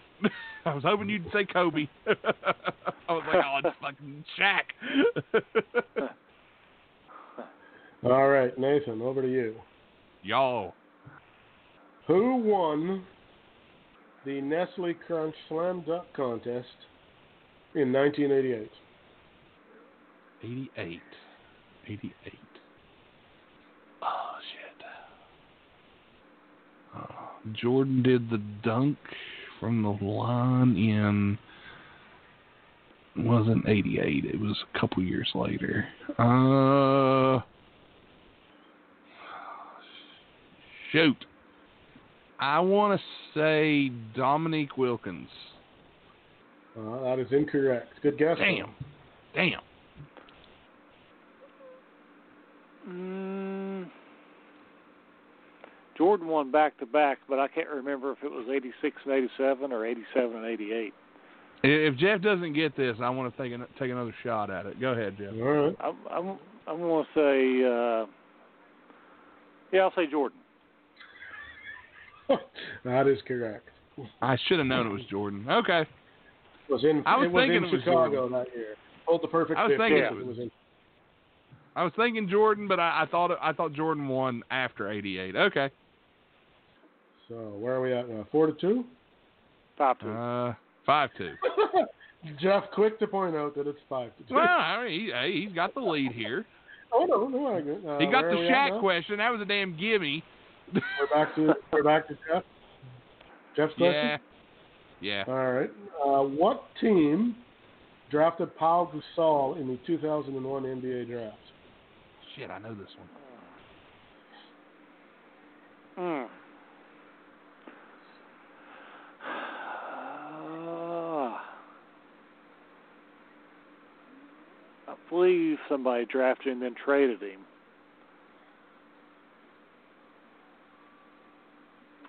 Uh, was it, I believe it was the Grizzlies. Uh, is that your final answer? Yeah. Uh, no, that is incorrect. No, he got drafted and then traded to Memphis. He was drafted by the Atlanta Hawks. That is correct. Did you look that up quick, Nate, or what? No, I knew that. no, that is that is correct. No, I knew that. I don't look that. I don't cheat. I knew that. All right. Uh, so we're to five. What now? Five four. Five three. Five three. I keep trying to give Nate an extra one. Back to Uh, me. It's, well, it's to Nate. Uh, who is the highest scoring foreign-born player in NBA history? Foreign born, that would be Dirk Nowitzki. That is correct. All right. Way to That's go, kind of a gimme. I'll take it. I'll take a gimme. I I had to give him Uh, a Shaq, I guess. So. the Shaq was a All gimme. I'll take the dirt gimme. All right, now we're going. We're going deep dive for Jeff here. Was it five four now? Yeah. Deep di- All dive right. for Jeff. How many players were allowed on the court per team in the first college basketball game, Ooh. Which occurred February 9th, 1895? So you weren't Good there. God. Yeah, so you weren't. So you weren't Good. there. God. Good God. That's it. He's God dead. Almighty. Uh, six. I told you some of it would be hard. Uh, nope, six will not get her done. Nate. Oh God. Uh, four. four. No, I'm trying to figure this out. The answer is nine, which means there was 18 guys on the floor. Good Wow. Lord. How in the hell did? uh, How was the score not like 400 to 387 or something? Uh, a you lot of deep. A lot of defense. Yeah, I don't know because that just seems absolutely nuts to me. But yeah, nine. That's crazy.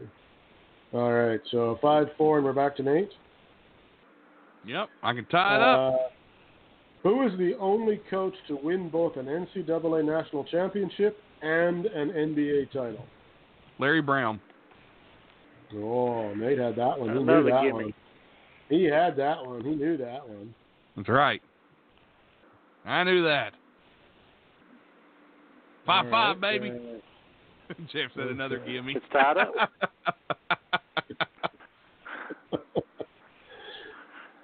Uh, okay, here's uh, here's one for Jeff.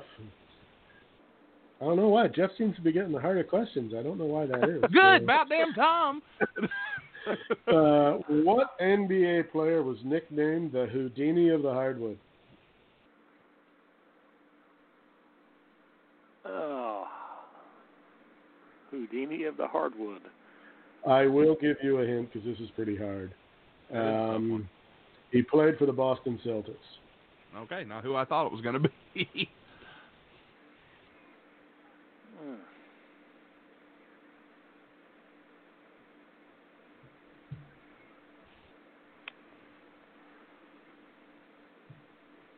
Uh, is it Bob Cousy? Jesus Christ! Yes, that is correct. That's who I. That's who that's I was going to say. That's who I was going to say. That a boy. Did you get what- did you guys know hold he on. played in uh, Blue Chips? The movie Blue Chips. Y'all ever Blue watch Chips? I've never Oh, seen it. Shaq and Penny Hardaway. Oh, you need to. You got to watch it. Yeah, that's a pretty good movie. Yeah, that's not I'll have to watch it. bad You got to When watch you said that. he played, good- good when you said he, when you said he played for Boston, I was like, oh man, Cousy maybe. So yeah, good job, Jeff. I was gonna well, guess Cousy myself if you well, hadn't picked him. Uh, Nate. Six five bastard, six five. Sorry. Uh, who was the only player to be voted most valuable player in the ABA and the NBA? Dr. J, Julius Erving. Name the teams What is it? for an name the teams for an extra point. 76ers and the 76ers and the Nets. Oh, very good. Well done. Thank you. you don't get the extra point though. I Anyway. figured I didn't. I figured I didn't, but I'll take the All tie. right, six six. Um, hmm. No, I'll go with this one anyway. This is the next one on the line. So sorry, Nate. Uh, Jeff, who was the first player to lead the NBA in both scoring and steals in the same season? Um, I I don't know this. one. MJ. Correct. Hmm, I didn't know that. He actually did it three times. That's crazy. No, I'm I- I surprised. really- and I- people want to and people want to debate the goat. I, it's it's silly to me. Yeah, no, I mean, there's, come there's on. not re- there's not really any debating there. Nick Nick Uh, Wright would be throwing a fit right now. You know what, Nick He Wright? is. You're welcome. Nick Wright, you're welcome to come on here and throw a fit anytime you want. And I'm going to call you a bitch. Okay, Jesus, that one's too easy. Oh, God, goddamn, he got Michael Jordan. Go- I'm All go right, ahead, do fine. do your work. No, it's okay. Do your worst. Oh, here's the next one. What player holds the NBA record for most career assists? John Stockton. Yeah, so that was a little too easy. Even I would have got that one. Well, Jeff Uh, got Michael Jordan, so. All right, and this and this is the next question for Jeff. We're tied That's again, fine. are we? yeah. Was it seven All seven or right. six six or? yeah, seven, seven. Seven, seven, seven. What player holds the record for most blocked shots in a game? Ooh. And I'll Ooh. even and and it's a 17. Jeez. 2017. No, No, it's he's- 17. Oh, oh, oh, 17 blocks. blocks. 17. Blocks Oh. of 17. Wow, that's a lot of blocks. It really is. Uh, it was. I think it was recent, wasn't it? No, it is not recent at all. Hmm. In fact, it's probably older than well, it is older than both of you. Wow. Well, knocks out who I was going to say. I was thinking about saying Mutombo. Uh, I've got one guess personally. I guess um, Bill Russell. No, I'm sorry, incorrect, Nate. My my guess is Wilt Chamberlain. It's not him either. I've never heard hmm. of this guy, but he played for the Lakers. Elmore Smith. I've never heard that name in my life. I haven't either, but he must have had one hell of a night in 1973 because Apparently, 17 block shots is a shitload. either that or he was playing against the midget squad. well, it wasn't the Knicks. Jeez. Against um, all Playing right. the Lollipop Uh, Guild. This one I didn't. Who's is it? Nate, did you, are you up? Yeah, it's back to me. Okay, I didn't know this one. This one was interesting to me, but here you go. Who was the only Harlem Globetrotter player to ever win league MVP in the NBA? Oh God. I don't know much about the Globetrotters. I'm as a guess, I'm just going to say Curly Neal. Okay, nope, sorry. All right, Jeff? Je- Jeff m- probably know this one. I don't. I, I really don't know all the Globetrotters. I'm, You- the only thing I'm I'm thinking it may have been uh, Walt Frazier, maybe. Well, that's a good guess, but no. This this one was interesting because it's Wilt Chamberlain. He was a he Globetrotter. he played for the Globetrotters before he was in the NBA. Wow, I didn't know that. He played for the Harlem I didn't know. I didn't in know Walt Frazier was a globetrotter. Yeah, he played I don't for the know if he was or not. Yeah, I, don't- I don't know either, but that was a good guess. He played in 1958 and 1959 before he joined the NBA. I'll be damned. I didn't know that. Learned something new. Yeah, yeah, that was an interesting That's one. why I for me, like 'cause these I- trivia shows. And not only are they fun, they're educational. Okay, those are all too easy. All right, here's one to test. Jeff. What's what's the score? We got seven seven. Is that Seven correct? seven. Back to Jeff. Okay. Okay. Well, this is question fifty, and it's the last one I got, so this is the tiebreaker. If Oh. anybody gets it, of course. And I don't know if they will or not. What NBA, NBA player was thrown out of a record 127 games? Oh shit. One hundred and twenty-seven games. That's a shitload. Wow. I've never heard of him. I've got to be honest. I've never heard of him. I guess he's before our time too, right? Um, it doesn't give a year, but I'm going to guess that that's the case. You wouldn't because you wouldn't be able to get away with that now. Uh, hmm. Mm, mm, mm, mm, mm.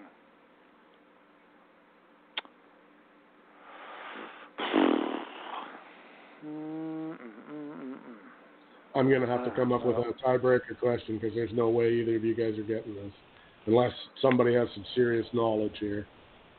Not that you guys don't, but this is if you knew this, this would be quite surprising. I'm trying to think. I'm just trying to think of some old thuggish players, maybe.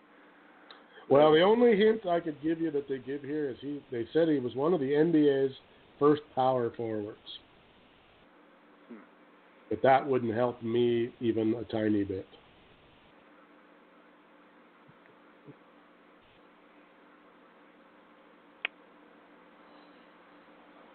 Uh, Oh, good lord, no wonder. yeah, Oh, I really don't no. have a guess. I, I don't have yeah. a guess. I, The I, only, I'm not going the first. No. I'm just gonna say the first name that came to mind, and I'm sure I'm wrong. Uh, first name with me was Rasheed Wallace. He is actually there is uh, it, the multiple choice. He was one of them, but it's not him. It is of course the first power forward, the one and only Vern Mikkelsen. and you say Bill's who's brother. Vern? Mick- you say who's Vern Mikkelsen, and I say I don't know. He played for the uh, Lakers from uh, 1949 to 1959.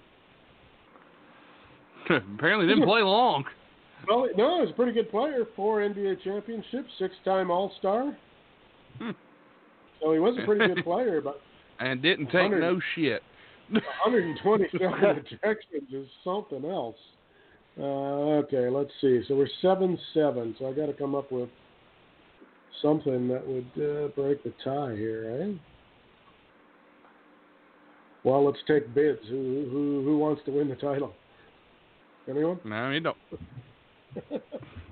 well, we can't have a tie, can we? No. Uh. A tie is a loss to me anyway. So. Oh, listen there. oh, okay. All right, smarty pants. Listen there. Johnny Big Dick, ladies and gentlemen. okay. What moxie? What balls? What, what what the gall of this man come come on as a guest and throw that at you? ah, hell, Wow. he's the third. He's the third wide man these days. Yeah, Third, know. third wheel. Um, I'm just trying to find one that's not an easy, not not that easy because surprisingly, when you're doing trivia, it, it again, it's very hard to come up with questions that you don't think, you know, because if I don't know them, that doesn't mean that much. And then I go, okay, well, Jeff knows quite a bit, Nate knows quite a bit. This question might be like way too easy for these guys, so you eliminate quite a few uh, because you just don't think they're hard enough. All right. How about Okay, this? How about you give Jeff a question, and if I, or you give Jeff a question, if he gets it right, then you give me a question, and if I get it right, we'll do it like college. Instead of just giving Okay. one question. Does that make sense? But if Jeff misses I- the question and I steal, then I win. I got I got a question. All right, here we go. All right. What player currently holds the record for most playoff games played? And I hope this Now- is not. Oh, hold on. No, I better not go with that. This is too old a site. That's not going to be right anymore. Um, there's no way that answer is correct. Uh, hold on.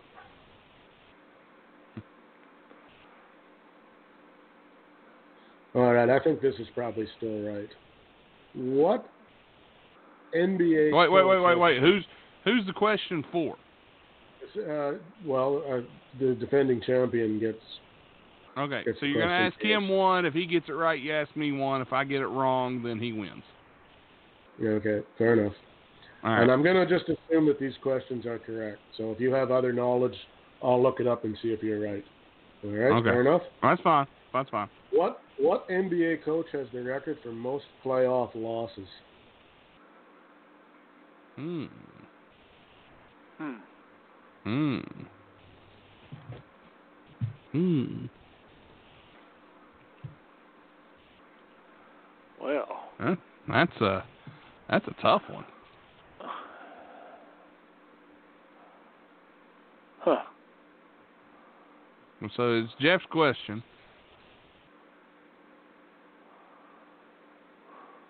Hmm. That's a that's a good question. I don't know. I can't even give you a hint because No, don't no hints. This is for Yeah, it all, son. No hints. it's yeah. Well, you'll see. Most playoff loss. Um. Hmm.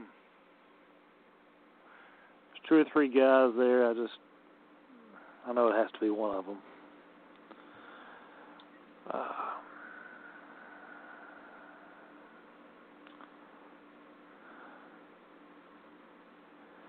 we'll say uh, just and it's just because he's been to went to so many playoffs. Uh, we'll say uh, Jerry Sloan. Oh, man, sorry, incorrect. Hmm. It's a good guess. Good Very guess, good though. guess. Yes, good guess. Um.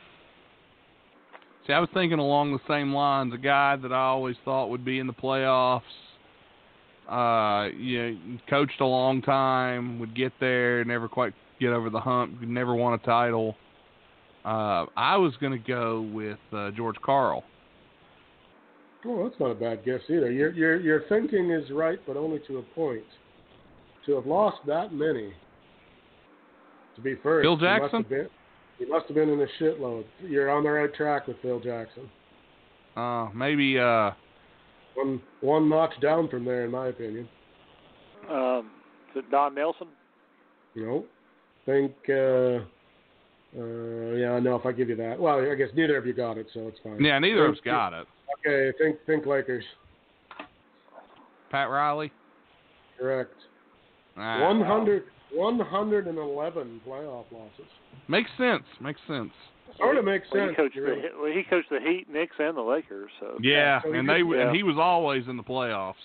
Right. So he did get to quite a few games where when they just got smacked around. So Yeah. um, all right. All right, Uh, back to on. Jeff again. Or does it go to me now? No, you get to go first this time. Um, Oh, okay. Since since 1980, Okay.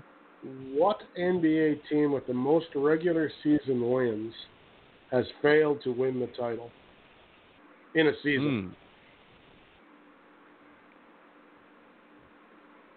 So it's the season that they won the most games and they didn't win the title?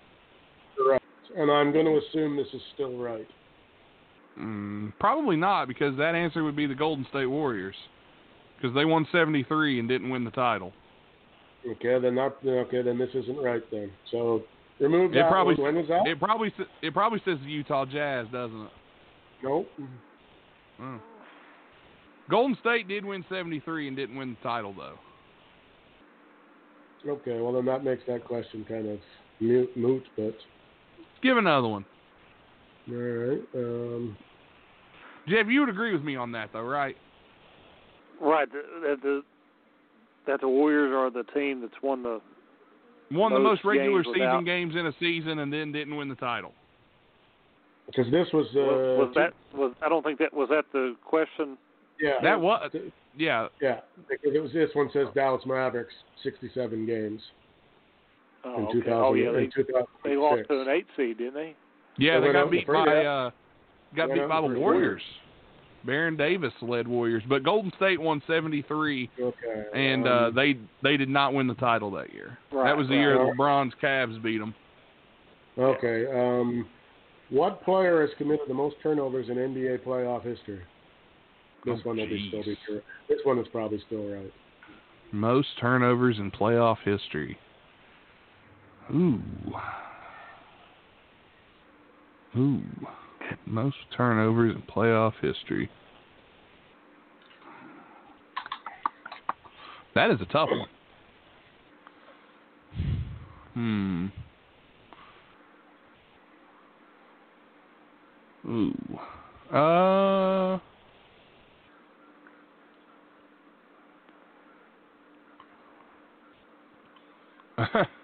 I'm gonna go with Scottie Pippen. Uh, incorrect.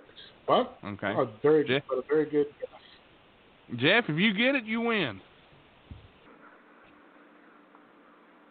Mm, That's a tough one.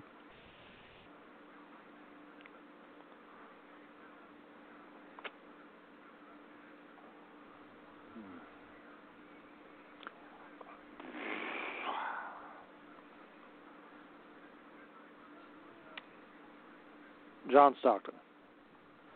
Yeah. So we're, we're going to another question. The answer is Magic Johnson. Oh, Oh. God, that's should have went That's with a first gimme. instinct. Wow. When you That should- when you think about it a little bit, yeah, kind of. yeah. almost, right? If you use your head and it's like, oh yeah. Yeah. All well, I, I uh, figured to be a point guard, so because they Yeah. I should have went with Uh, point guard. I don't know why All I right, was so Scottie. we're we're over to Jeff again, are we? Yeah, back to Jeff.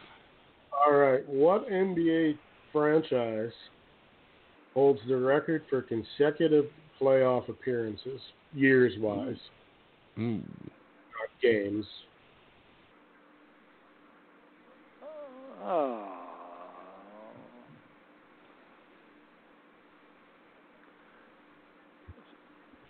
Something wants me to say it's Boston, but I just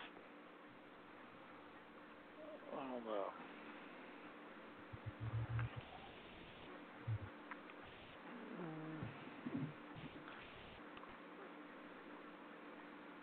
I want to say the Jazz. Mm, sorry, that is incorrect. Nathan. My guess would be the San Antonio Spurs. It's Nate right. Bush for the win. Wow. Oh. 22 seasons between 1998 and 2019. Wow. Yeah, the more I thought about it, I was like thinking of Popovich. Which Yeah. I think they broke the Jazz's record, I think. Yeah, I think they did. in, what, five titles during that time span. Yeah, I would say they've made the playoffs like every year that I've that I can remember. They've made the playoffs, and that's the crazy thing is like if because they're close to not making it this year, and if they don't, that'll be the first time since 1998 they haven't made it. That's crazy. Yeah, and it doesn't look like they're gonna make it because they're the Actually, 12 seed right now.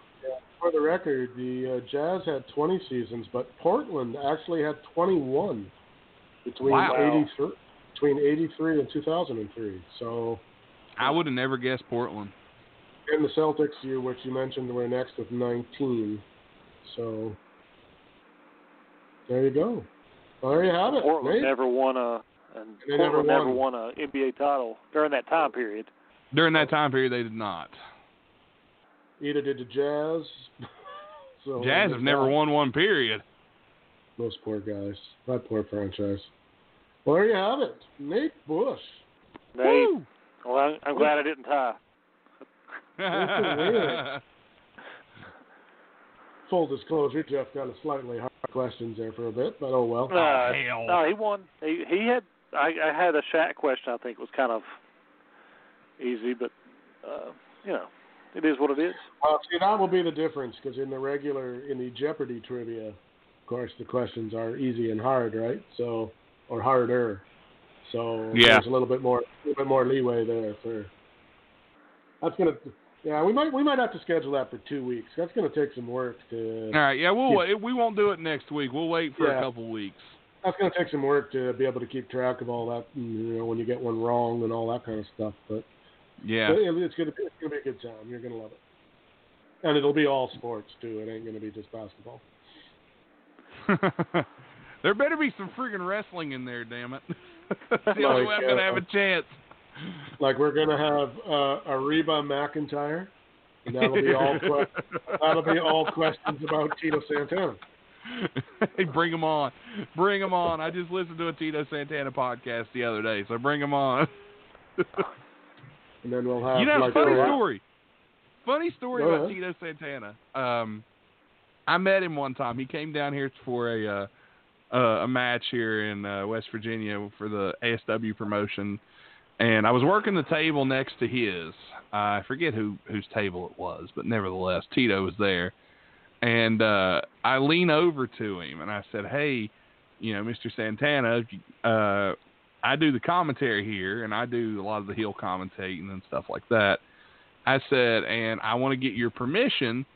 Is it okay if on commentary I steal Jesse's old line and call you Chico Santana? And he looked at me and he started grinning and he laughed. He said, Brother, you do whatever you want to do. And I was like, All right, I got your blessing. I'm doing it. So if you ever pick up that DVD, uh, I remember I was working the Four Horsemen's table.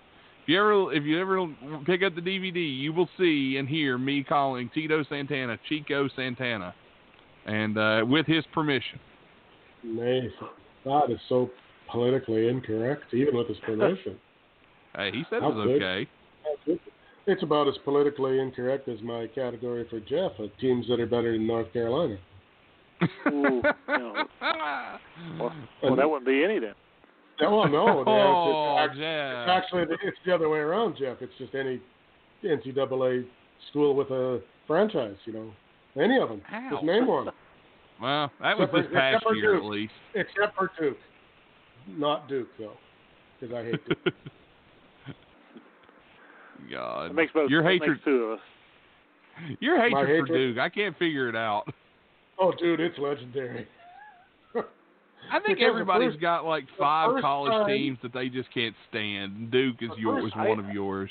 Yes, the first time I ever saw the Final Four was the year uh, Duke Michigan, I believe, or was that Ah, maybe not the okay. final? Wasn't the final, but that that game. And I hated Yeah. Christian Laettner with a passion. Most everybody I- did. and I've hated him, and I've hated him ever since. And then they keep spitting out retards. You know, they had Jimmer Fredette, who I couldn't stand, and that tripping asshole they had last year. Jim, Jimmy two years- Fredette played for BYU. I thought he played. No, who who was the guy that? No, they got another guy. JJ Redick. Re- no, one Red. Grayson Allen, I hate.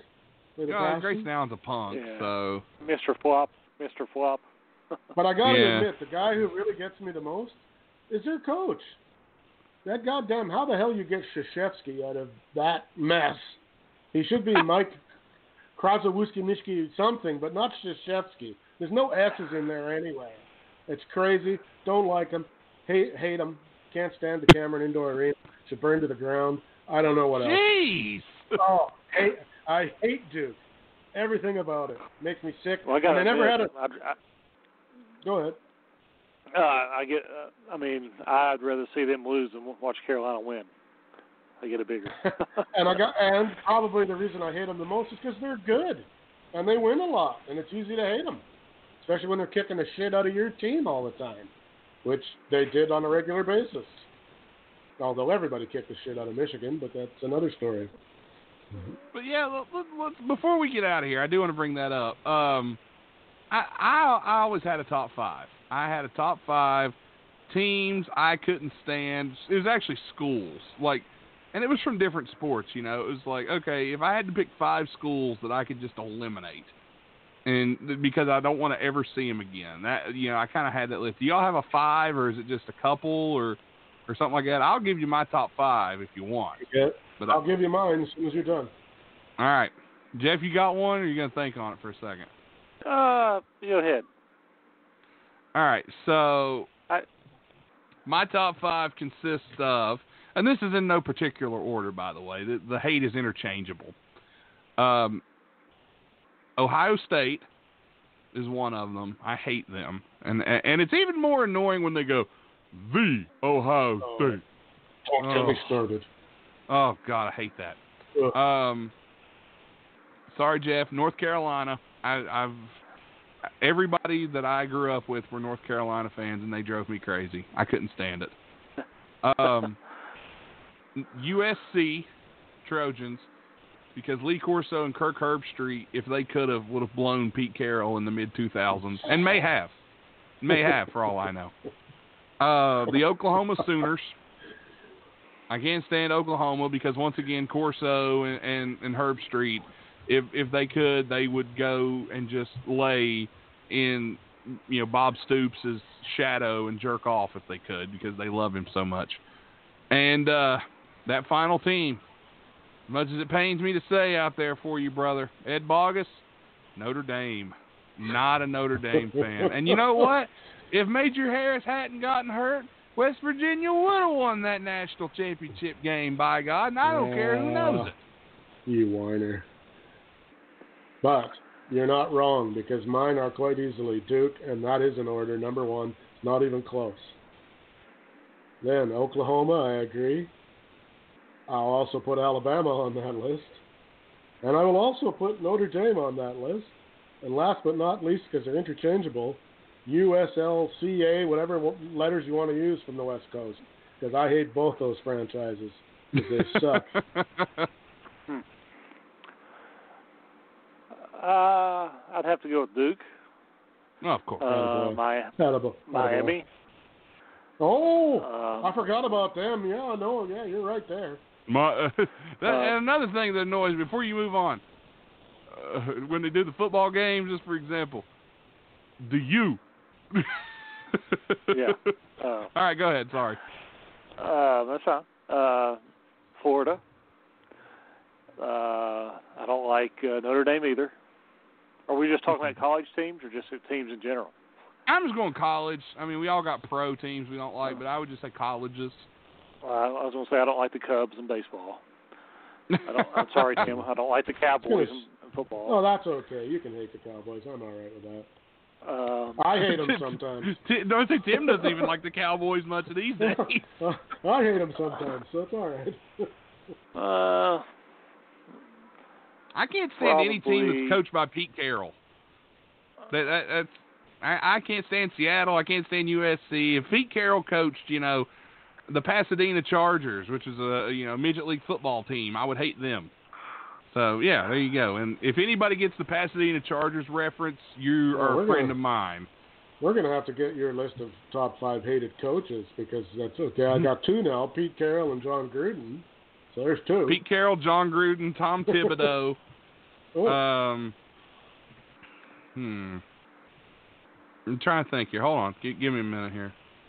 Uh, yeah, Jon Gruden, Pete Carroll are one, are one and two, no doubt. Tom Thibodeau's up there because he ruined the Timberwolves. come on, you got to you uh, got to put the, you got to put uh, Joe Paterno on that list. I'm, I'm not. I'm not going there. Uh, I'm not going Oh, there at all. Oh. Greg He's- Schiano. Greg he's Schiano. Fuck Greg cares? Schiano. Greg Schiano Jeff. can eat my dick. Jeff, Hate we that need guy. Your, we- we need your fifth, Jeff. Come on now, don't leave us hanging. uh, it's a tough one. Uh, well, go for five and six if you got two. Easy. I hate Greg Schiano, man. He's on my list. Dude. I've named about everybody I really despised, like in Oh, football. you're a- are you trying to suggest but- that you're a better person than us because you can only come up with four? Uh, go ahead. I'll go ahead and say Penn, Penn, Penn State. There you Yeah. go. That's not so bad. Yeah, I never have liked them really. Yeah. Stay away from their clubhouse, I hear. Jesus. Uh, not Jesus. There was no Jesus there at all, I think. I think Jesus was, Jesus was down the road at Notre Dame. All right. Anyway, before we get way out of control and the FCC pulls us, we want to thank everybody for listening in this week. Two hours just flew by, and uh, as your reigning defending trivia champion, I do want to thank everyone for tuning in, and thank you, Jeff, for a, a noble trivia throwdown uh, we had. That PayPal was a money's coming, right? it was Nate? fixed. It was Montreal fixed. screwed up. Nate, that PayPal that PayPal money's coming, right? Uh, anyway, thanks everybody for tuning in. Check us out if you haven't on Spotify. We're over on Spotify now. We're still up on everything else: iTunes, Podcast Addict, Stitcher, Google Play, FM Flash, iHeartRadio, and everywhere else you download your favorite podcasts. Uh, big thanks, by the way, Tim. We got a new logo on Twitter, We sure and did. uh, Ed, yeah, Ed Bogus responded to it earlier. I don't know if you saw it. did it? no, I Uh, didn't. He he said caller Jeff going to be mad. He's not on there. Either way, solid work. Uh, Yeah, even we- it, I say nobody's name is on there, but Yeah, still, we're not on it. uh, so great logo there um, by uh, a good a good friend of, of the show. Uh, she did a great job. Uh, whose name is escaping me? Tim, what's her name again? I forget. Miss Miss Danae Barnes is the responsible. Yes, Danae Barnes. She did a great job. Absolutely a fantastic job. So uh, And we, thank her. And we, and we had to pay her. Let's throw that. Yeah, well, of course, we did pay her, and that exchange rate, she really came out like a bandit. But uh, again, Jeff, thank you for jumping on, and uh, you're welcome back next week as always. There's always plenty to talk about when Jeff's here. So Uh, uh, one, if one last thing before we go there. yes, Play the music. play the This is music. This is WWE. Bogus must dance. Oh, you're right. Bogus does have to dance. Shake it. Bogus must Ed. dance.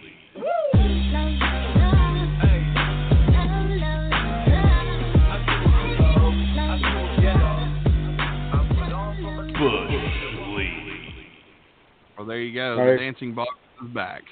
I But hope Jeff, he's you- uh, saving his money because his daughter is going to need therapy. because of watching him dance.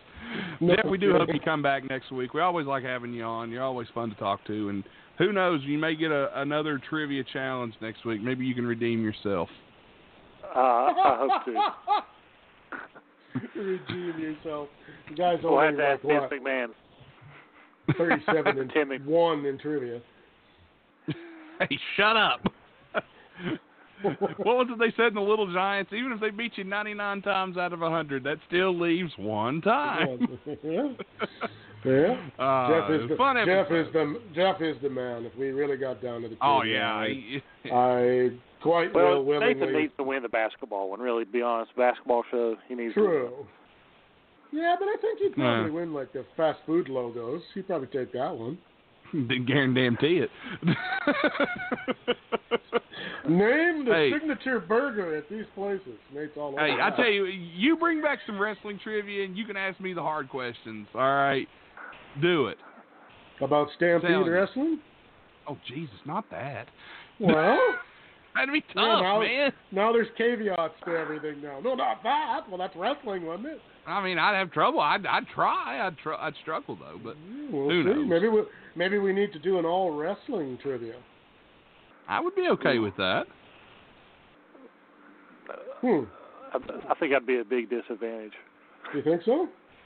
Oh yeah, Nathan. Okay. What if he can tell what you if like we do? every Royal Rumble uh, there is. oh yeah, no, where I'm staying. place, I'm staying away from how the Royal many- Rumble. That's how many people use the bathroom there and everything. I mean, he could What tell you. what they uh, did you know uh, uh, Jeff the attendance at uh, Royal Rumble uh, 2000 was 41,632 and uh, 28,674 of them had white socks on. Did you know that? Please, Uh, it was in Madison Square Garden. They couldn't fit forty thousand people in that building. Are you crazy? Well, counting the audience at home, there was 2.7 million and four eight 32 percent of them had white socks on. Did you know that?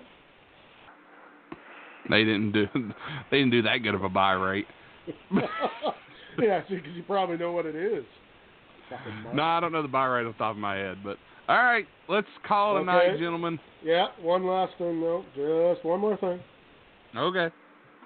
Let's let's make sure that Bogus is listening to the very end. Mm. Notre Dame sucks, Ed. Good night. We forgot to do a Bogus bedtime story. All right, next week Bogus bedtime story returns. We All promise. right, fair enough. Fair enough. All right. Let's hit it. Thanks for listening to this broadcast on the Wide Men Radio Network located at blogtalkradio.com slash Wide Men Can't Jump. You can check us out on Patreon at patreon.com slash Wide Men Can't Jump for more exclusive content only available to our Patreon members.